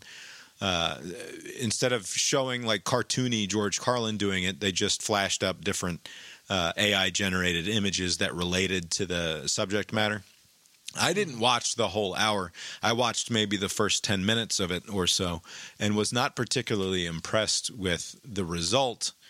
Uh, and uh, I had only seen it in the context of you sending it to me, which means that it had already made its way around the internet once or twice. Right. And so George Carlin's uh, daughter uh, had already reacted neg- negatively to it in a sort of uh, very personal way. She, you know, it's like digging up her dad's corpse and fucking the body or something is is uh, one way to understand what was going on there. Uh, and I, I sympathize with her. I can imagine that being unpleasant. Anyway, as it turns out, uh, their claim about it being a fully AI generated thing uh, is probably bullshit. And uh, there'll be links in the show notes to a, a, a pretty good Ars Technica, uh, which is a tech blog, breakdown of why this particular journalist believed before it came out that the whole thing was probably written by one of these two dudes, the non Will Sasso of the podcasting duo. Uh, why he believed that it was not, in fact, an AI generated hour of content, but instead was just uh, written by this guy and then performed by, much in the same fashion. Uh, one could imagine listening to uh, a podcast like Cast Iron Brains and hearing the voice of a former president of the United States When they were in way better health. when than they now. were a much younger individual. and and not necessarily believe that that was actually Jimmy Carter who was who was talking to us. They they did that with George Carlin. They they got a voice to make it sound like him, but they fed their own bit into it, right? To Right. to try to convince people that it was an AI thing. Um, it, it's. Uh, uh I will say it is interesting that uh, in the in the court of public opinion, at least they thought that it was more defensible to, to claim AI came up with it. So I Uh, don't I don't know if it's a question of defensibility as much as it is them trying to do a bit. I think that they're doing a thing where they're trying to say let's have a conversation about whether or not uh, about the world that is to come. Like maybe that's giving them too much credit. I don't know. Uh, but, But, they never. If that's the case, they never presented it that way, though, right? I mean, like when when they when it first came out, I mean, they, they didn't present it in any kind of way. They just released it, but like they weren't saying like, oh, this is a some some scheme that we're doing. They Right. present it as if it's like an AI thing, and and, and because the alter- and the reason why I think like maybe they thought it was more defensible to take that approach or to say that, assuming that they wrote it, they're like, okay, we wrote this, but like we can't say that this is a imitation George Carlin enjoy. Like it wouldn't get any traction, Right. right? But if we Right, right, right. say that Absolutely. it was AI, but then in the court, of and then also they don't have to the defend. law- Then they don't have to defend the bad jokes. They can say, "Well, it's, Right. i- Yeah, uh, if you don't think it was yeah. funny, it's because the AI did it, and it's not my fucking dumbass who did it." Right. So it's uh, Right. plausible deniability on that front. But when they actually go to court, actual court, uh, the feeding is the problem. You're feeding copyrighted works. Right. So that's the that's the end of the story here so far is that they have now been sued by uh, lawyers working with the George Carlin estate and George Carlin's family, saying you have violated uh, George Carlin's intellectual property by feeding all of this stuff into. Uh, an algorithm or a, an artificial intelligence, and then having it create from that IP uh, new material, and then you're using, you're further using his name, image, and likeness to promote that in a way that is uh, uh, licensable, and and therefore this is an actionable thing on our behalf because you did not license it from us. You have no right to him in that way. You're not doing a satire. You're not doing uh, this is not fair use. You are simply trying to profit off of uh, George Carlin's good reputation uh, with his uh, rather rabid fan base, or at the very least with his very famous name, and and earn a buck off of that. And so now they have to go to court to defend themselves, which is ha- why, in part, they've now admitted this wasn't an AI thing. This was just me doing my best imitation of what I think George Carlin would sound like in 2024. right. I don't know that I have uh, a whole lot further to say about it besides that. Again, I, I wasn't terribly impressed uh, by by the thing. It did sound sort of vaguely like George Carlin in the same way that my Jimmy Carter voice sounded uh, vaguely like Jimmy Carter. So like uh, neat, I guess. Yeah. Uh, it does. It does raise at least a somewhat interesting question, like uh, in terms of the future that we're in for, and and along those same lines, I don't know if you saw, but Taylor Swift on Twitter had a bunch of pornographic images of herself as uh, as generated by these AI image generating things uh, go around. Uh, they were viewed tens of We millions of have such different Twitters. No, no, no. I'm, first of all, I'm not suggesting that I saw those in particular. I'm, s- I read news stories about them uh, in, in a similar way. Yeah, Uh, me too. I get all of my information uh, from Judy Woodruff and the PBS NewsHour. That's I, I- right. I, found a story about it from uh, probably it was Judy Woodruff. You were showing me how And, your uh, Twitter's just all porn now. Yeah, that's true. I was. Uh, I was going to bring that up as well. Uh, my For You tab in the last few weeks has gotten so much worse. And uh, the, the followers that I have are the same. I haven't followed anyone new or unfollowed anyone. It's just trying to generate more traction, more uh, more of my attention, I suppose. But uh, I go to the For You tab and I, I, I, I pulled it up for Lori and I said, "Watch this," and I just refreshed it, and at the top of the screen, it was uh, it was uh, pornographic content in some fashion, like like No like clickbaity nonsense, and then and then like below it, you you click on it, or even a non pornographic sort of thing, as just a post about something else that's gone viral, like a fucking orangutan carrying oranges or something. Inside those this very popular viral post will be, uh, in all likelihood, it is just algorithmically generated bots or whatever, but they're pushing pornography there too. Like in the replies to popular posts, inevitably, uh, high up in the in the sort there is going to be uh, OnlyFans links to like go go sign up for my porno site on my OnlyFans or whatever. Like it's it's it's exploded just in the last few weeks. I don't think it's just me. How So dare I you? uh, I didn't I, say uh, it was did- just you. It's just that I don't look at my For You tab. I look at only the things I choose to look at. right. I'm uh pulling. uh, So to to be fair, I don't use uh, Twitter uh, a lot anymore unless I'm like looking for something specifically. But I went to the for you page, and thankfully, so far, I haven't. The contagion hasn't oh, reached my safe. phone yet. Abe is safe from the. Abe is marked safe Some- from porn. Getting a lot of like uh, conference championship weekend content about Mahomes so it might and like just Purdy. be you. Yeah, perhaps it's just me. You never know. But i- if you go and look at any reasonably viral post, you will find, even if it's not pornography, you will find that the Twitter algorithm is sorting for completely unrelated content to the initial viral post. It's yeah. Like I was looking this morning. I don't know some football. Like last night, Chris Long posted something, and I clicked on it, and I. What I noticed is that I have the weird, like clearly unrelated stuff too. I just don't notice it. Yeah. You Like just I, don't I even totally see it. like I, I see it as an ad and I blow right past Okay, it. Yeah, yeah. Yeah. Well, whatever. The point is, is that Twitter's getting worse, and this week, all over Twitter, were these viral photos of uh, Taylor Swift uh, naked at at football games. The ones that I saw, which did come across my feed, were weird. Like she's in all Chiefs red head to toe face paint, like she looks like uh, Mystique from the X Men, except as Okay. as in Like a red bodysuit right, of like paint? a like a paint bodysuit or whatever. Like it was obvious to me that it was not uh, an authentic image of Taylor Swift, and it I knew it was going to be a big deal because they had many many views, and and yeah, uh, apparently it took some tens of millions of views, but eventually Twitter finally got around to blocking uh, the the distribution of these photos. The point here, and the reason that I bring it up in the context of this other George Carlin conversation, is that this represents, and I've this is something that I've been harping on in the in the weather on the morning press a few times over the last couple of weeks, but we are on the verge in a in a in a way that I don't think we fully appreciate yet of an explosion of content that we will not have an ability to to have any meaningful control over because the this current generation of AI operates when you go to Bard or you go to Chat GPT or you go to uh, the the Microsoft one, whatever it is, and you say, "Do this thing for me," right?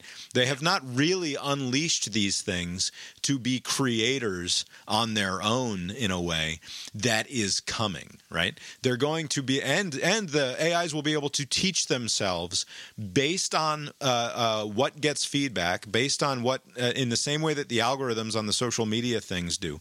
They will then get better at this, right? So when the the goobers on this uh, Dudesy podcast are talking about in the in the Carlin special, they're like, uh, "You think this is a problem? Just wait. In five years, comics won't be getting any work because you'll just be able to go turn on Freevee or whatever on your on your streaming app, and it'll be a twenty four seven streaming channel of AI George Carlin and AI Sam Kinison and AI Bill Hicks and AI Richard Pryor and and AI uh, living comedians, AI Louis C.K., AI whoever the fuck, just giving a constant recitation of uh, the day's news through their uh, means of understanding the world, right? I think that's coming in the same way that like we see this Taylor Swift deepfake porn on Twitter now.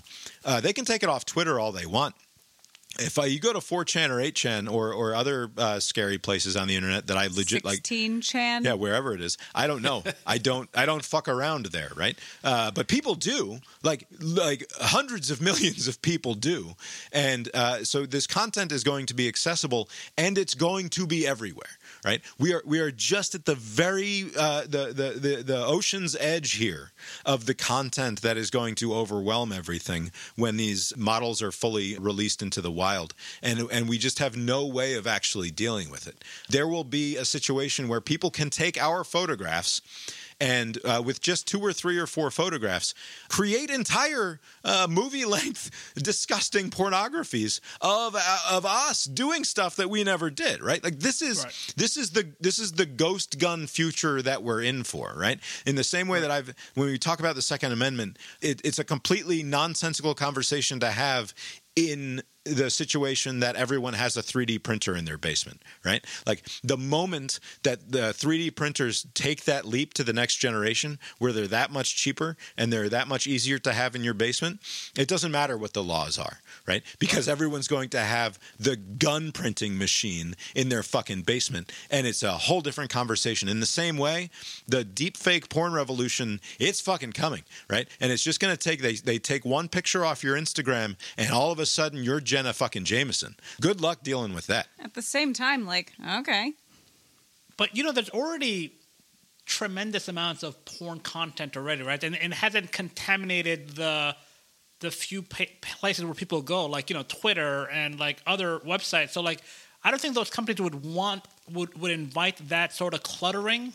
I'm not where- talking about right. I'm not even talking about that. I'm just talking about the inevitability, not of it overrunning uh, Twitter or like so. Like Reddit, you used to be able to go on Reddit and you could go to a subreddit called Deepfakes, I believe, Yeah. and and you could see all of these. Like there was a community of people who created uh, pornography for uh, normal celebrities, right? So like Jennifer Lawrence has never been in a, a hardcore pornography shoot, uh, as far as I know, uh, but uh, a few years ago, you could have gone on Reddit and found uh, Jennifer Lopez or, or or any of a number of other Jennifers, presumably, uh, in compromised uh, photographic situations.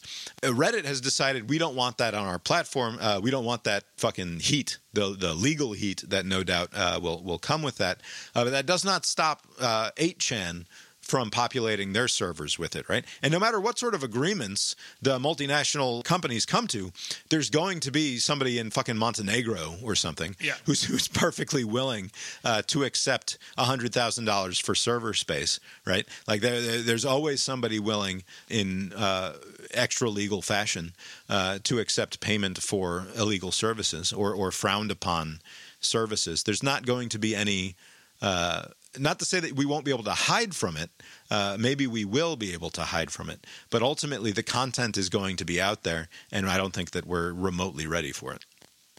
I, I suspect it will remain segregated, but we'll see what happens. I, I don't. I, to me, like kind of like with the the gun issue, you know, like guns will be available to such an extent that it's not going to be worth it for most people to get like a 3D printer, right? It's not. It's not going to be a situation where the demand for 3D printers will be there along with like a very strict gun environment, right? So like people who want guns will find it easier to to get it the way they're getting it now, and so the the marketplace won't really change when it comes to the ghost guns. Similarly, there's already a lot of just smut content on the internet now, and this is just more of it, and it'll just be wherever people seek it, and then all the other lanes will will be what they are now. I don't. I mean, I could be wrong on this, but to me, it seems like things will just be where they are. There'll just be more of it and different varieties of it. Maybe I just there's there's I think that there's something that we're not grappling with, which is that we are not we're just not aware of how much content is coming. Like the Yeah. I don't have a good metaphor for it beyond like imagining and whatever you imagine an ocean is something that is so much more overwhelming. Like we, there's already an ocean of content out there in the content maw. Just wait until all of all of the computing power that we are, are currently sort of feeding a quarter into instead turns around and starts talking to itself back and forth. Right? It doesn't need us anymore. It's just going to be creating this stuff, not even for us to interact with, but for itself to to to learn from, right? It's Well, get- like in her, when the girl meets the other Right. robots, yes, yes. and everybody was fine. Do you, also, Bob? Do, do you see any uh, comparison to like you can come up with like knockoff products? You know, like uh, apparel and like those bags that people buy, uh, purses or whatever. Um, and there's there's like this reinforcement mechanism where like oh those are knockoffs. So like basically like people like will shun the knockoff even though they're there and, and they can be reproduced at an alarming pace. There's still this like oh, those are no good. Like, you think there'll be something similar? Oh, that's the knockoff Dave Chappelle special. That's not the real, like, you bum, you can't afford Netflix. The Netflix one, he's wearing this kind of thing, you know, or whatever. Like, you don't think there'll be some sort of, like, uh, appreciation for the real thing? Maybe. And, like, all of the fake stuff will be just like, hey, get out of here. Yeah, I hope so. I just wonder if it's not clear to me, and the Billboard Hot 100 game is one way to appreciate this over and over again, how much discernment there necessarily is uh, in, in the average consumer. Yeah. Actually, music will be so different. It, it that will be that much different than what we have now. It's not particularly good now. The robots can't fuck it up, right? It'll just be more of the same. Yeah. All right. Real quick before the Billboard Hot no, 100 it's game. late. It's ten twenty three. Look, maybe I'll tell you, maybe we'll save it for next week because we do not have a fresh Billboard Hot 100 for this week because that doesn't come out until tomorrow morning. So, Is uh, Ben Shapiro eligible? yes, we're to that's why that's- we're going to save the Ben Shapiro Abe, boy. is it possible that you're not understand. going to listen to the Ben Shapiro rap between now and next Monday? Yes, unless somebody just like play. You uh, must- have you you heard must the latest Ben commit. Shapiro? What if it's because like you, you what if it's notoriously like- you're bad at, at a second take. So Yes. you need to preserve your virgin ears. uh, I will, yes. From Ben Shapiro rapping, so that we can get a live reaction to that. So I will Can not we listen just to it. can we just play Tommy Valentine rapping? no, we're not going to do that either Why? Because I don't have it handy. you sure do. You have it over there on its CD. That's true. Uh, so instead of of getting into the Ben Shapiro of it all, we will instead uh, uh, play the Billboard Hot 100 game right now. I have rolled the dice. We are going to position number 18 in our years our years chart, years. which is Oh. the year 2000. And uh, on the chart, we're going to position number 53. So Okay. we're uh, number 53 on the Billboard Hot 100, and we'll be going back to the year 2000. As I said, this is the same. In the year 2000. This is the same uh, Billboard Hot 100 chart as as last week. I'm afraid because it has not turned over. The song is called Feather at number 53, and it is by someone called Sabrina Carpenter. Does that ring a bell to No. either one of you? Was she in uh, the Rockin' Eve whatever? I thought uh, that name sounds familiar. I'm not sure. I think I've seen her. Was she in what? uh, the New Year's Eve thing? Oh, not an attitude. Oh, it's like that. I'm your dream come true when it's on a platter for you. No idea what we're going to get here. She's in church. back. This could be Gonna try to make plans more than two hours in advance. uplifting. Mm.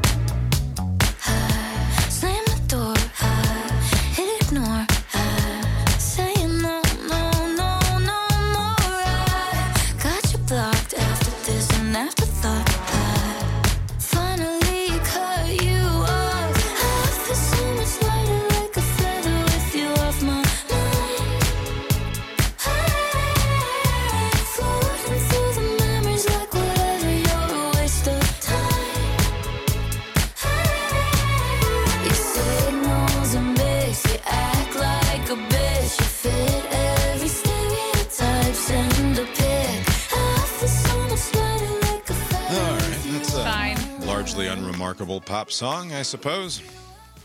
The year 2000 is going up against. Oh, what if it's like a Christina Aguilera thing? See, 50, It might be. What if it is Christina Aguilera? is that going to be okay? We will go with the 23rd through the 29th because that is today. Oof. going to share my screen here because there's a classic at number one. Abe's favorite 2000s band.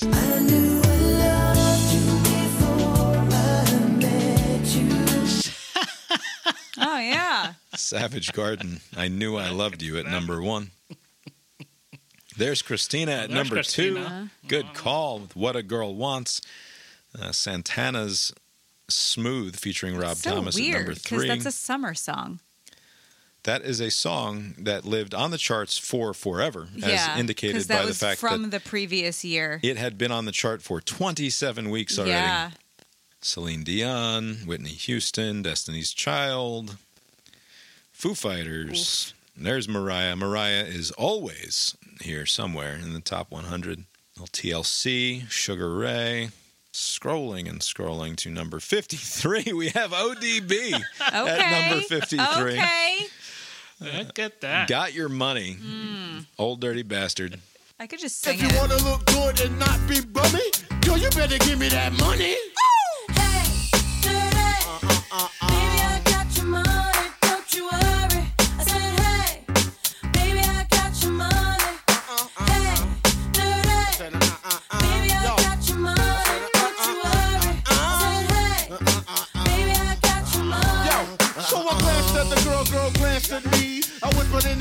wanna be with me? You wanna look pretty though in my video. Oh, dirty on the hat, and I let you all know. Just dance if you caught up in the Holy Ghost trance. If you stop, I'ma put them killer ants in your pants. I'm the ODB, as you can see. FBI, don't you be watching me. I don't want no problems, cause I put you down in the ground where you cannot be found. I'm just dirt dog trying to make somebody. So give me my streaks and give me my honey. Radios play this all day, every day. Recognize I'm a fool and you love me. None of you know. Better look at me funny. No, you know my name down. Give me my money.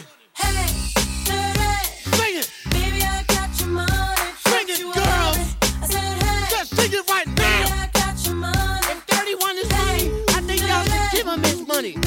That's how I like you, I feel like that's not fair. No This is not fucking contest. Yeah. I didn't rec- I didn't realize it was that song when I just at first read the title. But yeah, you got to be fucking kidding me. No contest at all. This one goes to ODB and the year 2000. Sorry, the Sabrina. Year 2000. Do you disagree, Abe? No, no.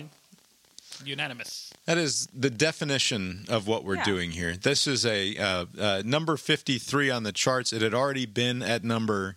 It peaked at number 33. It had been on the charts for uh, four months already at this point. It was on its way back down. Technically a top 40 hit, but not really, right? Like just sort of barely scraping the top 40. And this is a uh, a good comp because the Sabrina song I assume is from the now, and the Old Dirty song is from then. Like it's not like a weird Taylor Swift Yeah, it's not a Taylor Swift song. ago, Or a so it's like a clean contrast between 24 years ago and now. Right. That is, I can't say it's a fucking iconic song because it never got above number 33. Eh. But the that's the chorus to that song is. in the brains of everyone who was Oh, yeah. alive at that If you're- time. yeah. Right? Yeah. I mean, and it goes for, so Forgot About Dre, number 55 this week. Untitled by D'Angelo at number 56. The Uh-huh. Great Beyond by REM at number 57. Like, that's just the mid 50s of a random chart in 2000. And you and Everything You Want by Vertical Horizon. That fucking awful song. Oof. But it, holy shit, it's in my head. Like, I know all of these songs. But that, okay, Yes, the Vertical and- and Horizon arguably one. Because I'm fucking 17 Yeah, at the it's because right? that was Like, when we were listening to the radio. The other ones are good, but the Vertical Horizon one is bad song. Yeah. And there isn't the uh, that monoculture people talk about where like you just had just very limited avenues to hear this stuff, and now it's everywhere. Right. I don't think that I, if I was, a, I- it's not like if I was a regular consumer of MTV and VH1 and the radio, I would be any more familiar necessarily with uh, whatever that first one was. You It's might have like feather by. feathers. But, it wouldn't have stuck in my head to, No. to, to have decided that I wanted to know what it was. Like even if I heard it on Sirius XM or whatever the fuck, or or it came across my uh, my uh, Pandora or however it is people listen to shit these days. Uh, like, It wouldn't have stuck out enough for me to want to go seek it out more in the future, in the way that half a dozen other songs in the 51 through 59 would have in the year 2000.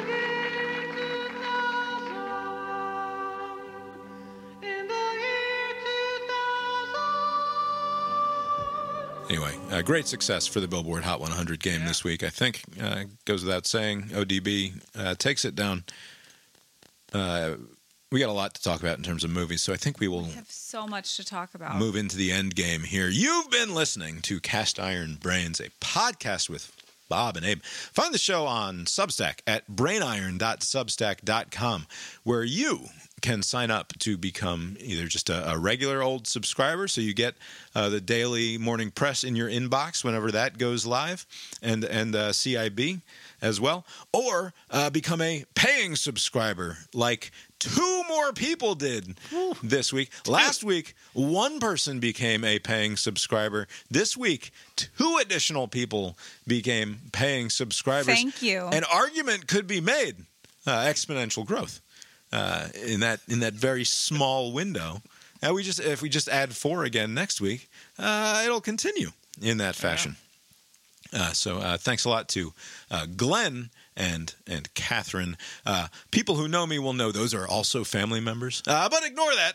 Uh, but it's are, none of their birthdays. it's all it's all money and it all spends. So uh, we are very much appreciative of uh, of you signing up over at Substack at brainiron.substack.com. I hope that everyone I don't get very much feedback uh, to be clear.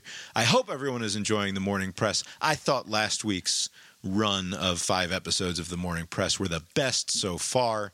Uh, and if you people want me to get involved with that, you know what to do. how are you going to get involved with it? I don't know, but maybe more people would like it if I was involved. Just anecdotally. Also, I'm not taking. I'm not interested in feedback because you know what? I'm not here for the people. I'm here to create something of interest and something good. That if the audience comes to me, great. But I am not in the audience seeking business. Thank you very much. I'm not that sort of person. Uh, I Will think not grovel a person for with an income is the kind of person you're describing. I think that's clear. The opening and closing themes of the show were composed by Mark Gillig, tetramermusic.com, T E T R A M E R music.com for more from him, Abe. I don't think there was a new movie that made it into wide release this week, at least not one that showed up in the box office charts that I looked at. Did you, uh, nevertheless, make it to the movies this week? I, I did. Uh, so this was a movie that was already released. I just didn't get a chance to see it. It was um, the Book of Clarence with like Keith Stanfield and some other people. It's kind of like a Oh. biblically based work of fiction kind of movie. Like uh, it got decent ratings. I was like, or decent reviews rather.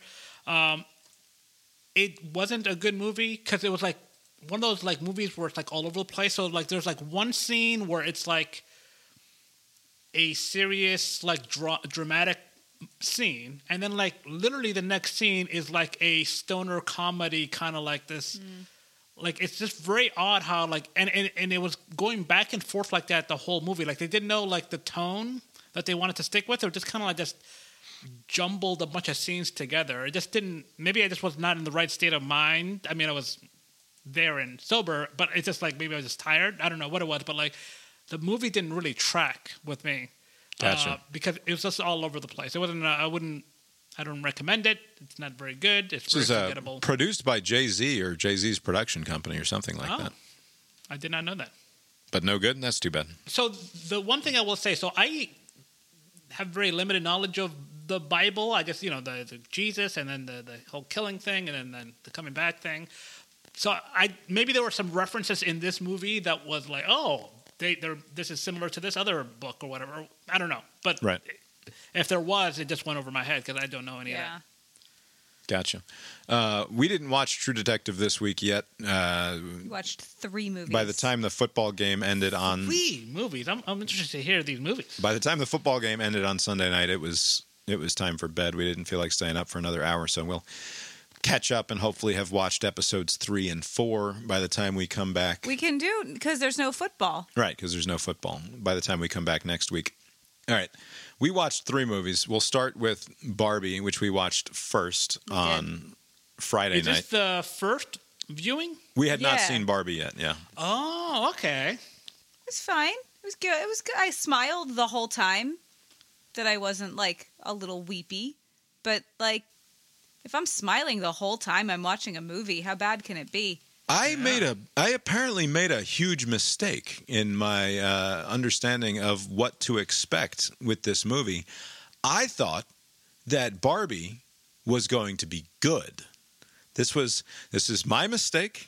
I didn't realize, and I should have, because every other billion dollar movie that has come out in the last fucking three years has been bad. Like actively, it's been bad. And for some reason, some combination of the discourse around it and the types of people who were excited about it, I thought, surely this billion dollar movie is going to be good. That was that was the wrong expectation to have going into this movie, which is at best adequate as a very, piece it was fun. as a, as a piece of, of entertainment yes, Uh, that's why movies are. but not good. Like, and the- the notion that this was uh, that somehow someone at any point along the way got snubbed for not being up for the most important uh, film awards that we award as a culture. That somehow the uh, failure to recognize some of the work done for this movie with the possible exception of like if the production like the set designer didn't get a nod or the makeup folks Right. or the costuming costuming people Costuming. didn't get a didn't get a nomination then i could see an argument being made from that perspective but for anyone to get mad that like say which the writing somehow did get a fucking nomination. But like had the had the writing not gotten nominated ah not a problem. Yeah if the movie had not been nominated for picture of the year definitely not a problem. And if the uh, the actress had not been nominated also not like she's fine margot robbie is fine you know why she was good at this because she's a perfect looking human being she's just a flawless physical specimen of, of human achievement in the realm of beauty, uh, which is why she was good. Well, and she's good at acting. yeah, and Yeah, also she she's acted, a yeah. right. She's a perfectly good actress as well. I think she was very good in this. I wouldn't have changed a thing about her performance. I'm not sure that the performance required of her some great uh, feat of acting might that we would What are you talking about? that we I'm would doing a dance number and I want to kill myself. That takes some acting chops. Come on. How dare you? I was so disappointed in this movie because it's written by very smart people and directed by people who are supposed to be good at this. And I was just expecting such a smarter, better movie from uh, Noah Baumbach and, and, and Greta Gerwig than they ultimately delivered. When I should have realized, no, this was a billion dollar popcorn movie. And I, uh, but but still, even recognizing that, I, at the end of the movie, I was just utterly perplexed by the idea that this movie received the amount of not accolades but popular support that it did because I, I I fully don't understand what made this so much fun for everyone Oh, it was fun. The TVs hanging when the Kens took over and there were TVs everywhere. Fun. It had its moments, but like th- there's nothing. Also, Ryan Gosling was great. Every word that came out of his mouth was funny. Sure, he's a charming guy. He's been in a lot of movies. None of them have made a billion fucking dollars. And same goes But for this Margot is a- Robbie.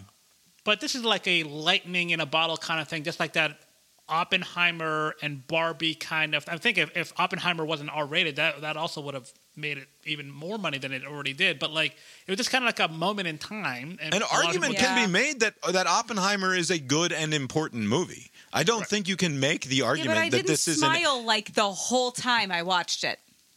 yeah. Like at at all. Like none smile. It's just it has none of the like. It's like what if? And I know this is a facile uh, comparison because it's also a branded exercise in uh, toy selling, but the Lego Movie is clever Oh, and so good. and brilliant in ways that this movie like sort of hints at. Like this movie's like, oh, I see what Lego Movie did. Let's do a little bit of Lego Movie here. In fact, let's get the Lord Business guy from Lego be Movie Lord to be Lord Business here in this movie with Will Ferrell, and then not give him anything fucking interesting or funny to say except like two two lines where the only reason that it's funny is because it's Will Ferrell, and I will just laugh at anything that Will Ferrell says because because of uh, my broken brain from 1997. Like he has some weird power over me when Will Ferrell does something. I think so it's funny. I think it's fucking hilarious, right? Uh, I don't know why. I can't always point to a reason, uh, but when Will Ferrell does it, it's fucking hilarious. But there was nothing in particular about this movie that made me think, "Wow, what a clever and brilliant subversion of this or a, a, a twisting of that." This is just. This is a, a, a not very well executed fish out of water movie combined with a very boring politics, like a very uninteresting. Boring to you. Again, you're different than most people, and you Yeah, Is it forget. possible that it just didn't resonate with you, but it, it- you can see how Well, it would? of course, it's possible it didn't resonate with me, but it also like. Is it trying? Is it arguably trying to say something more interesting than anyone realizes, or is it actually as dumb as it seems? Because when they open with uh, the 2001 A Space Odyssey nod as the opening scene, where uh, girls always had these lame dolls where they wanted to be mommy, and then we gave them Barbie, and it turned them into violent fucking psychopaths. Like, uh, like is that the message that they're sending? That the that the we have given you the the monolith. You've eaten from the tree with the fruit of the knowledge of good and evil, and and now you're a fallen species in some way. Like, is that is there some sort of subversive critique going on there that then they just abandon? By the way, for the next two hours of movie, I don't know. Maybe there is. Okay, Uh, well, that was one movie we watched. I enjoyed it. Go ahead, Abe. You've got more to say. uh, you know that that that that scene they used it at least for the teaser trailer like early on because you know every one of these movies I've seen like twenty times the trailers because like I, I'm there you know and so like they would use that scene and I just thought that it would be a scene that they would use for trailer purposes only, but not actually use mm-hmm. it in the actual movie. And so when I saw it, because uh, I was like, "What is the connection?" It was just kind of a throwaway, like it would be a nice kind of like, "Ooh, they're doing a Barbie movie," and that would be that. But like to actually include it in the actual movie didn't make sense. Right, it makes no sense in the it, it- unless it is an attempt to be super subversive of everything that follows, right? Which I I, I really highly doubt.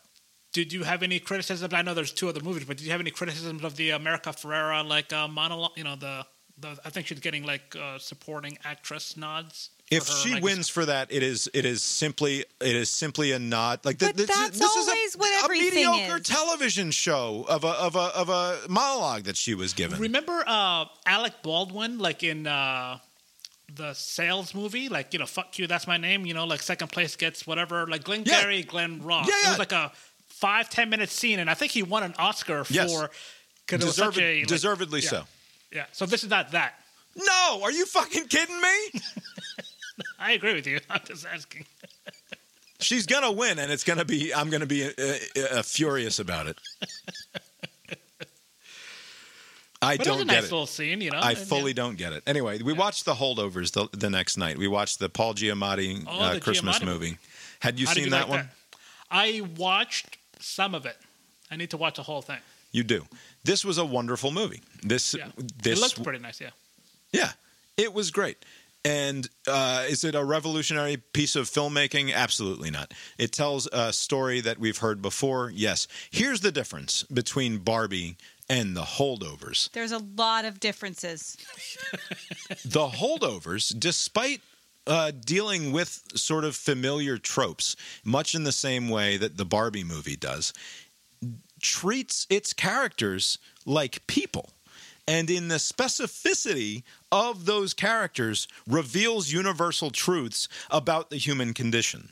You know, like art should. It treats its characters with respect, respect enough for them to be likable and highly unlikable, for them to be interesting and complete human beings by the way that they are treated by the writers and the filmmakers, which is the opposite of the way that the characters in the Barbie movie are treated, which is like ideas uh, and and and only in the general, which reveals nothing uh, universal to the human condition, But isn't that the point of Barbie that she's just an idea? and instead uh, tells this specific point of view of of one idiot person's uh, politics or ideology, which is, by the way, the opposite of art, right? Uh, one of them is art, and one of them is doing the opposite of art. And if your response to that is, well, but that's just what Barbies are, and therefore they're doing the Barbie thing, well, then you have failed to create meaningful art, and all you've done is sold a plastic fucking doll. One of these under, one of these movies understands that all people are people, right? That any person is capable of experiencing the full range of the human experience. Whether it's the the, the sad black lady who had her child killed in Vietnam, uh, who's now the cook at the school, or whether it's the sad lonely teacher guy who, uh, who who's been miserable his whole fucking life and everybody knows it but him, or whether it's the sad 16 or 17 year old kid who feels like he's been abandoned by the world those are all valid human experiences, whether they're white or black, whether they're male or female. They're all permitted to have full lives as human beings. And because they all experience pain in the same way, even though one of them might, in the on the spectrum of privilege, might have it a little bit easier in the grand scheme of things, we recognize that in the context of uh, human life, of, of the experience of a human life, that shit doesn't fucking matter. And that the experience of you as a valid human being is about you and your experience, and it's not about the external constraints put upon you by the people who are trying to tell your story or tell you that your story doesn't fucking matter because of the immutable characteristics that you bring to the table that the society has decided uh, define you.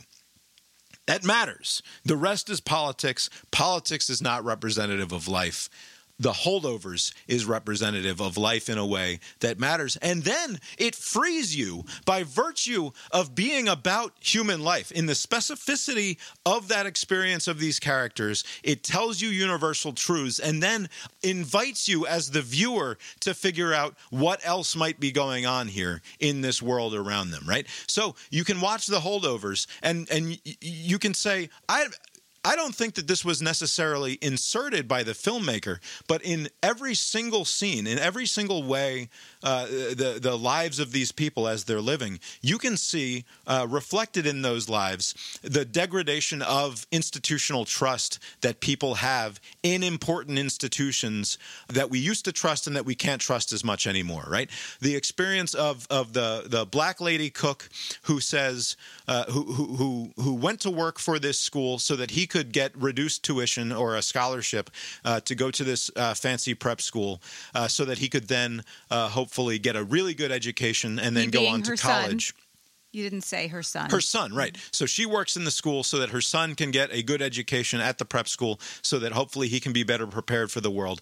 And the institutions fucking failed him because he wasn't able to get uh, enough tuition assistance to go to school. So he was therefore drafted and he goes to Vietnam and he fucking dies. Whereas the white kids who had the exact same experience, who aren't even necessarily as talented natively as he was uh, uh, relative to the way that they were born, uh, they get to go to fucking uh, Princeton or they get to go to fucking Cornell because uh, daddy can cut the check, right? And that's not fucking fair. And that's a failure of our institutions to treat people and to, el- to elevate people in the way that they should be elevated. And it's not fucking fair, right? Obviously. And then you have this other guy who uh, goes off to Harvard and gets unjustly accused of being a plagiarist and uh, ultimately gets kicked out of school because of it because the guy who accused him of being a plagiarist is a senator's fucking daddy. And like that's another critique of institutional failure in a way that matters. And then you have the young boy whose father is uh, institutionalized and can't be properly treated because of that. And that's another uh, failure of an institution that fucking matters. And then he break he, he pops his shoulder out and they have to go to the fucking hospital and they're worried that uh, by by filling out all this goddamn paperwork, uh, uh, it's going to cause trouble. So instead, they're like, let's just pay cash. That is utterly inconceivable that a person now, 50 years later, could walk into a hospital and just hand over a couple of hundred dollars to get out of having to fill out a bunch of paperwork and raise a bunch of red flags that they don't want raised because the institutions have fucking collapsed in the last 50 years. And that's just me having a stray thought after watching a deeply emotional and important movie about three human beings that uh, uh, invited me to interact with this pi- piece of art in an interesting way that maybe wasn't even necessary certainly wasn't the text of the movie but was plausibly the subtext of the movie uh, in, in an interesting way that uh, that has now stayed with me over the course of the last 3 days because it was art because it was something that it invited me to engage with rather than sitting me down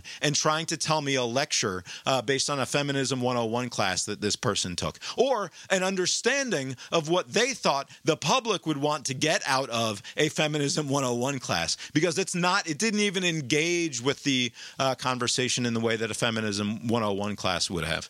Uh, that went on way longer than i thought it would. Yeah, but the well, holdovers that's what you're like. the Holdovers is a great movie uh, that, that uh, only by contrast with Barbie, it's it's just a good movie. I it's smiled like 20% of the time. it's a good movie for grown-ups to have an interesting experience with, which is uh, not what you can say about the billion-dollar making Barbie.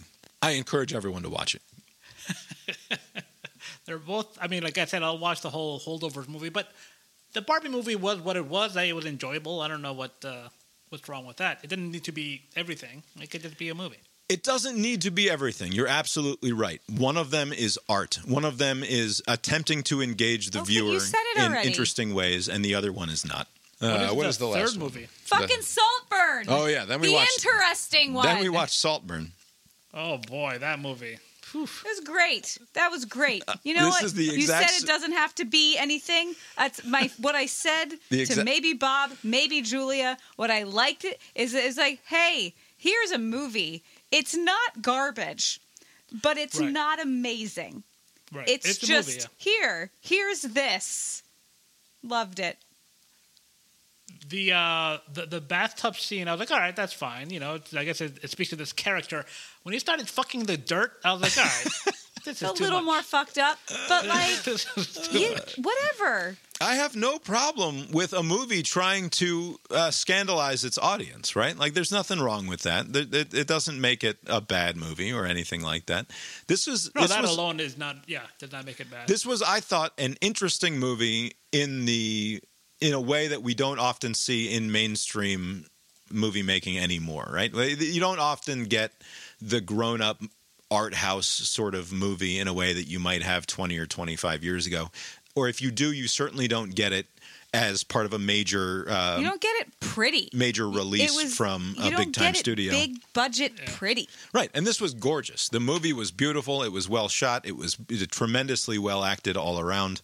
Uh, that but Rosamund Pike is that her name? yeah, the Gone Girl. She Girl, was fucking incredible. the Gone Girl chick, uh, plays the mom in this movie and is just steals every scene in a movie that is exquisitely acted throughout. She somehow stands out uh, above the rest. The kid who was in one of my other favorite movies from last year, Barry Keoghan, he was in the Banshees of Inisherin last year. He's in this. Oh yeah. he uh, asked the girl out and he killed himself uh, after not succeeding Is Right. that the one What a what a terrific actor this kid is in the face. Like he does a lot yeah yeah he's yeah with the face that really works. He's a, a very good uh, subtle actor, and I look forward to seeing him in things for many years to come. I he's did in the uh, Masters of the Air the the new Apple show okay. speaking in an He- English accent you know He American also, or rather, this movie also commits what I see as an unforgivable sin in its you and last Roger five minutes. Ebert agreed on this. Roger Ebert has been From dead a long time. The other one. Well, who, I, what did I just read? I don't know, but Roger Ebert has been dead for some time now. Like, one more thing Well, whoever's reviewing movies on RogerEbert.com, Oh, yeah, Christy Lemire. That's just that being was my plot of land a zombie website being kept alive by Well, someone agreed with you. the Roger Ebert brand. I'm sure plenty of people agree with me. I haven't. yeah, and some of us are not very smart. All right, so, so- I'm trying to The- think what is the unforgivable So this movie, it goes through and it's it's telling you a story from the perspective of not knowing the inside of Barry Keoghan's character's head, right? Like Right. we are we seem to be operating from essentially his point of view, but we are not given his internal life in any way, right? So we have to interpret what he's doing in much the same fashion that the other characters in the movie are being tasked with interpreting his actions. And as it turns out, uh, spoilers here if you'd like to stop and go uh, watch the movie. I think it's worth a watch if you're a grown up. Uh, it's on Amazon. Is it Prime? I think it's on Amazon. we watched it on Amazon. Yeah, I think it's available uh, for free if you're already a Prime subscriber. Or is it? Are you sure it's not Peacock? Holdovers was on Peacock. Holdovers was anyway, Peacock. If you want to go watch it, go watch it. But ultimately, the the big reveal at the end is that our main character here has been the bad guy all along. Orchestrating all of right. this. yeah. He, he's orchestrated the entire situation down to committing uh, multiple murders in order to get what he wants from these people, which is uh, he he's uh, the the Which is everything. Right, which is just everything. The plot of the movie is that he's a middle class guy who portrays himself as a slightly less than middle class guy at Oxford and wants to be in the rich kids club with all of the uh, legacy admissions to Oxford rather than uh, being the smart kid from the suburbs or what have you. I'm Um, using, by the way, that uh, the merit, the person that made it on their own is looked down on. Like, oh, you tried. Yeah. Right. You're here because an of that. interesting an interesting inversion of Yeah. our sort of current political understanding of things, right? Which is that we uh, we're supposed to be mad and want to eat the rich, but in this case it turns out No, that we uh, are the middle, lower class. We do want to eat the rich. The rich do not want to be eaten. It's not often that you would expect the sympathies of the modern cinema to align with the uh, one tenth of one percent, as they ultimately do in this. Well, to be fair, he's Movie. fucking them over. I mean, I'm not Right. against the rich like that. It's just that those character it, that's real life is that the rich people look down upon the not rich people. Right, well, and in this case, for good reason, because Oliver Yeah. decides to Well, most of us are murderers. Right. So O- Oliver kills Felix uh, with uh, cocaine, essentially. He then uh, stages the suicide of the sister. He then. I don't know if we're supposed. Uh, the, The one thing I'm kills not clear on is if the dad actually killed himself, or we didn't get yeah. confirmation that he might have played some role, or if he felt that he had pushed on that uh, falling tree enough already uh, for it to go over the rest of the way. And then he arranges it such that he ends up back in mom's life and ultimately uh, poisons and kills her as well. And the problem that I had is that in the final five minutes, we get the full on flashback scene where we cut back to oh how did he he he masterminded the flat tire so that uh, he would run into the Jacob Elordi Felix character at just the right moment, so that he would then be able to uh, trade bikes with him and and weasel his way into the friend group that he otherwise didn't belong in. He pretended not to have the extra fifty dollars to pay for the round of shots, so that Felix would feel compelled to come over and do him a favor, and therefore further bring him into the thing. Like we don't need if. I mean, I know that uh, I need. uh, uh, here's the thing even if you are a viewer who does not somehow like Lori at the end of this movie suspect that Oliver has been masterminding or orchestrating all of this in some way just with the reveal of him being in that cafe at the exact right time and then goes on to kill. Like i would have been fine with them being explicit with him going on to kill the rosamund pike character as they do if they had just left the flashbacks out right? I i would have loved the movie i think like 10 times more if they had just let her die on the hospital bed without him doing the big dramatic i'm going to rip the trach tube out of her and allow her to suffocate in front of me like i would have loved it if he was just sitting in that room giving his monologue about how much he did or didn't love felix and then she flatlines and dies. And it's like holy shit did he or didn't he orchestrate this whole thing and then you can have a fucking conversation about it. It's an interesting movie to talk about if they don't spell out for you that he put a thumbtack in the guy's tire and then he was thumbing his money away so that you couldn't see and then this and then that and he puts the fucking they do a shot of him gently placing the razor blades on the on the tub's edge where she's still swimming in a pool of her own blood. It's so completely unnecessary to handhold us in that way if you're going to uh, uh, do the rest of the thing with the movie. That's the unforgivable sin. That's what takes it from a b plus a minus super interesting movie down to like to me a b minus c plus sort of thing that i won't have i will have such minimal interest in revisiting this movie uh, again in the future. Whereas before i think i would have wanted to go back and rewatch it again uh, to see what i missed the first time.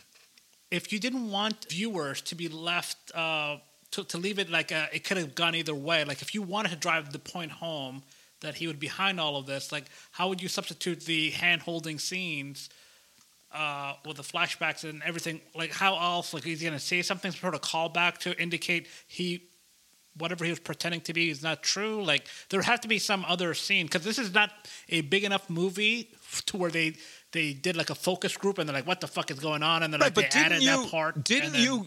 You watched this movie. Did you not get to the end and then before the big reveal, were you not already highly suspicious of whether? Yes, or highly suspicious. So where I went before they spelled everything out was like he, like I was like, how far back does it? g- And then oh, I guess the whole thing was a thing. Like, I, but like, you just said Right, but the, the, the, the them showing up and shoving the, the final piece of the puzzle into place for you that Yeah. didn't like like if it, if it satisfies in the moment like if there's a momentary like satisfying click of everything coming together does that justify taking away the question from you I and So it- for what- me in this case it absolutely does not what you just said about you'd want to revisit it.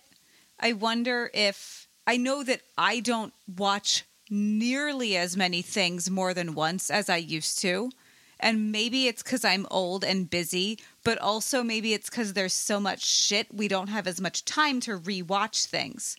So it, it might be that they're making movies now, never expecting you to give it more than a first glance yeah yeah, maybe because we just have too much stuff.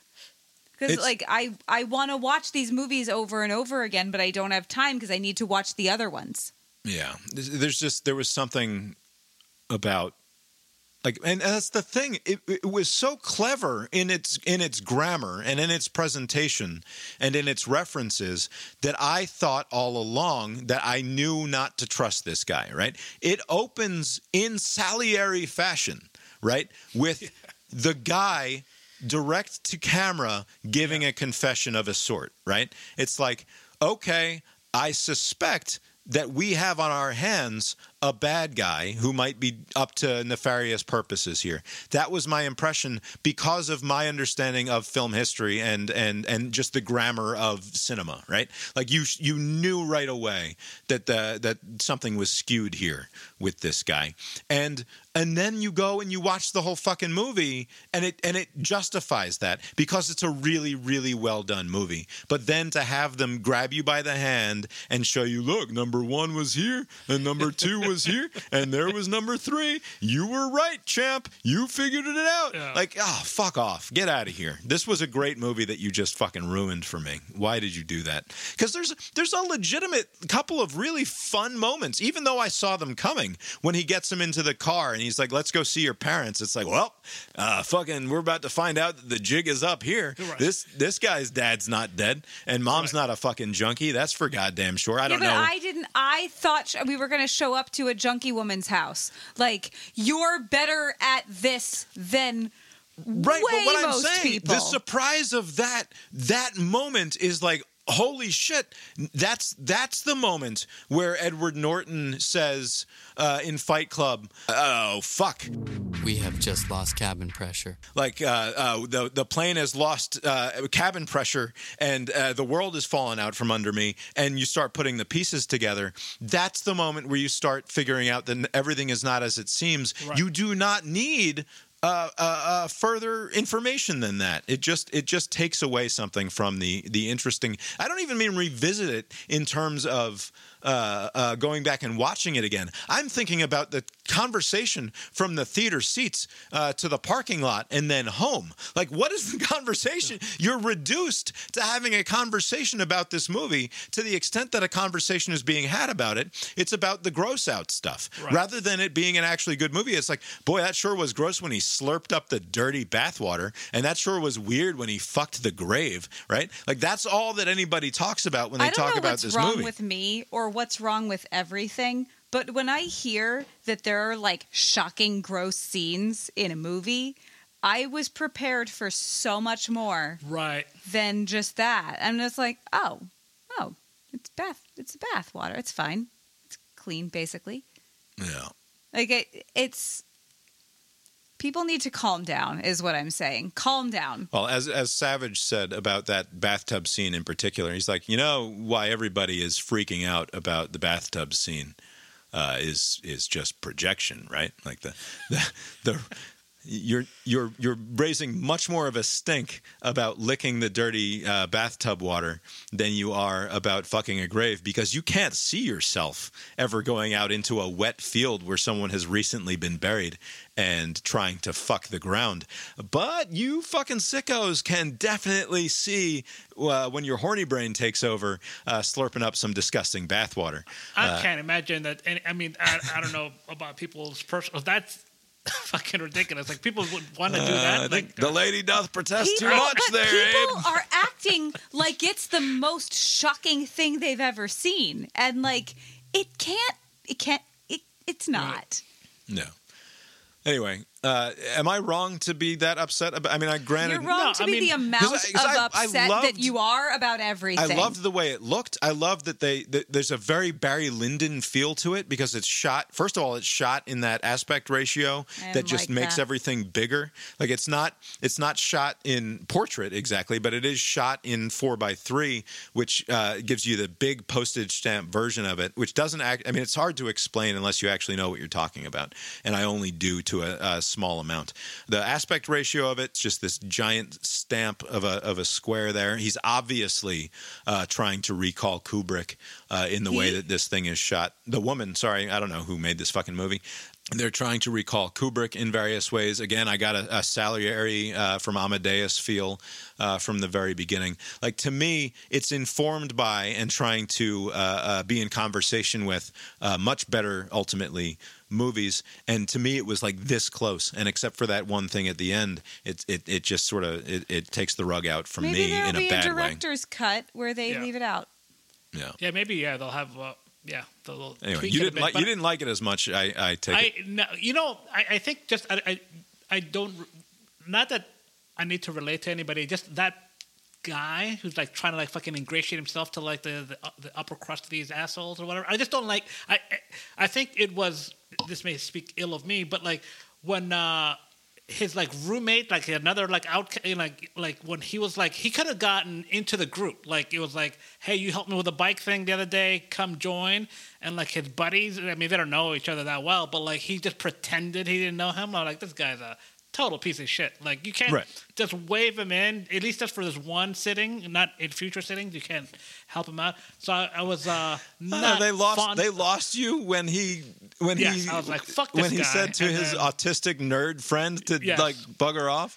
Yeah, I just told him fuck off, and I was like, you know, I don't like this guy. And then like, you know, he did, when he did all the bad things, like, oh, of course he would do Ask such me a a thing. sum.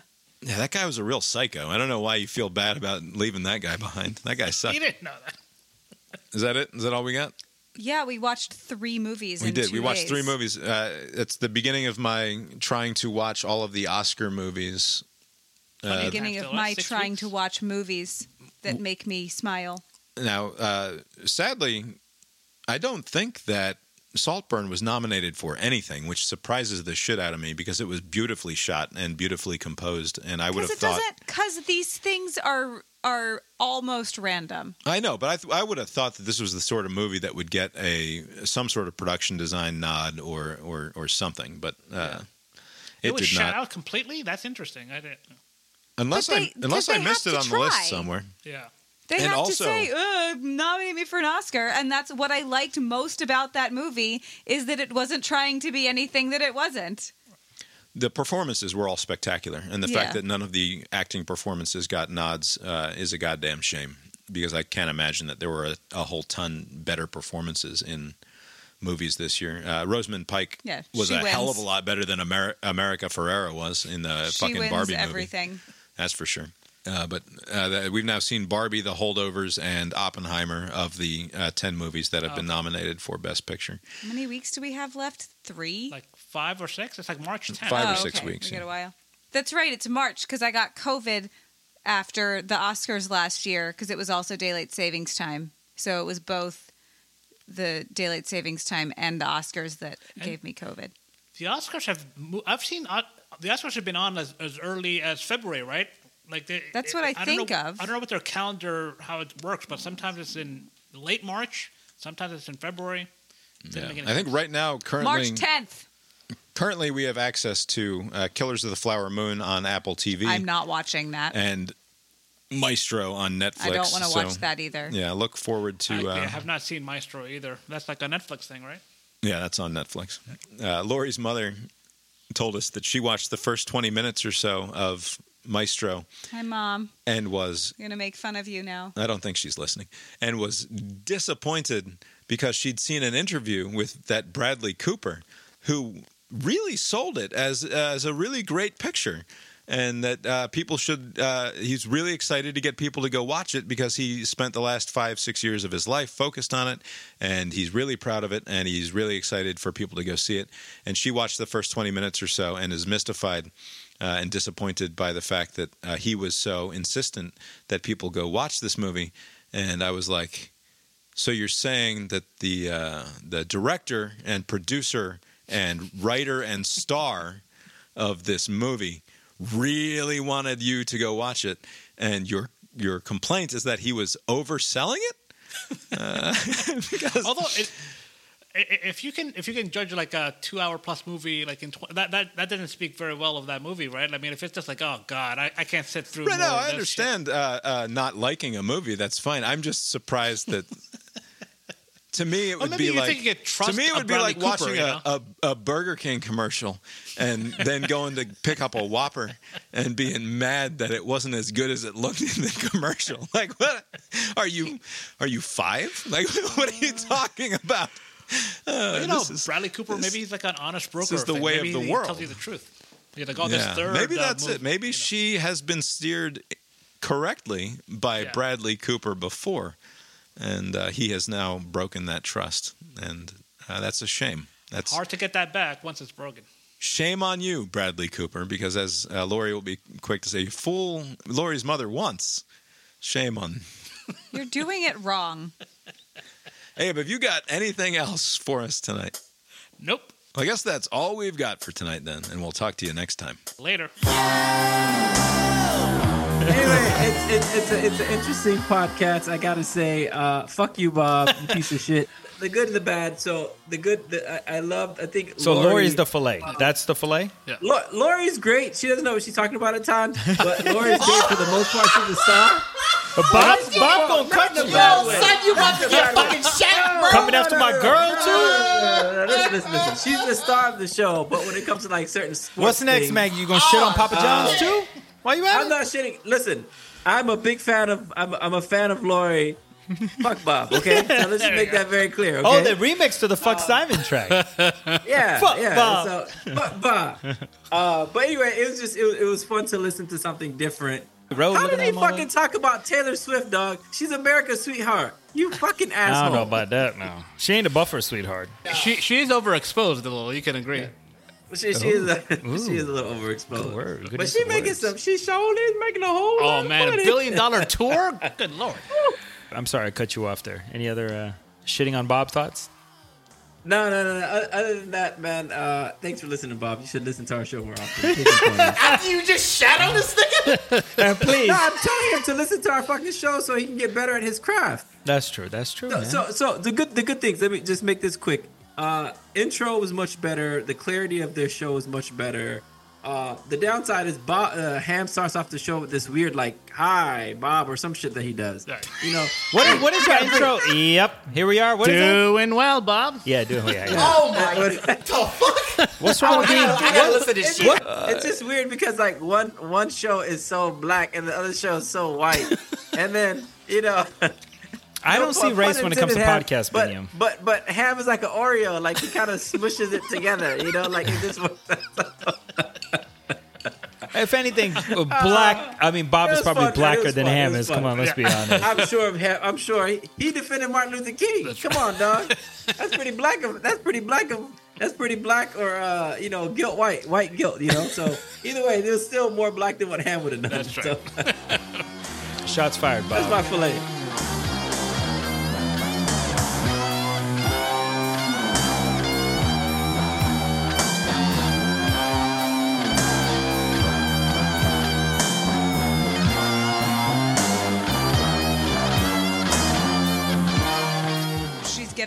Divorced, which is a fucking bummer. Yeah, it Don't they uh, work in a similar field? Not that that's, I mean, that's a weird consideration, but like. Withdraw that last thing. It's, It's a shame you can't use that. That's so sad. Don't they work in a similar field?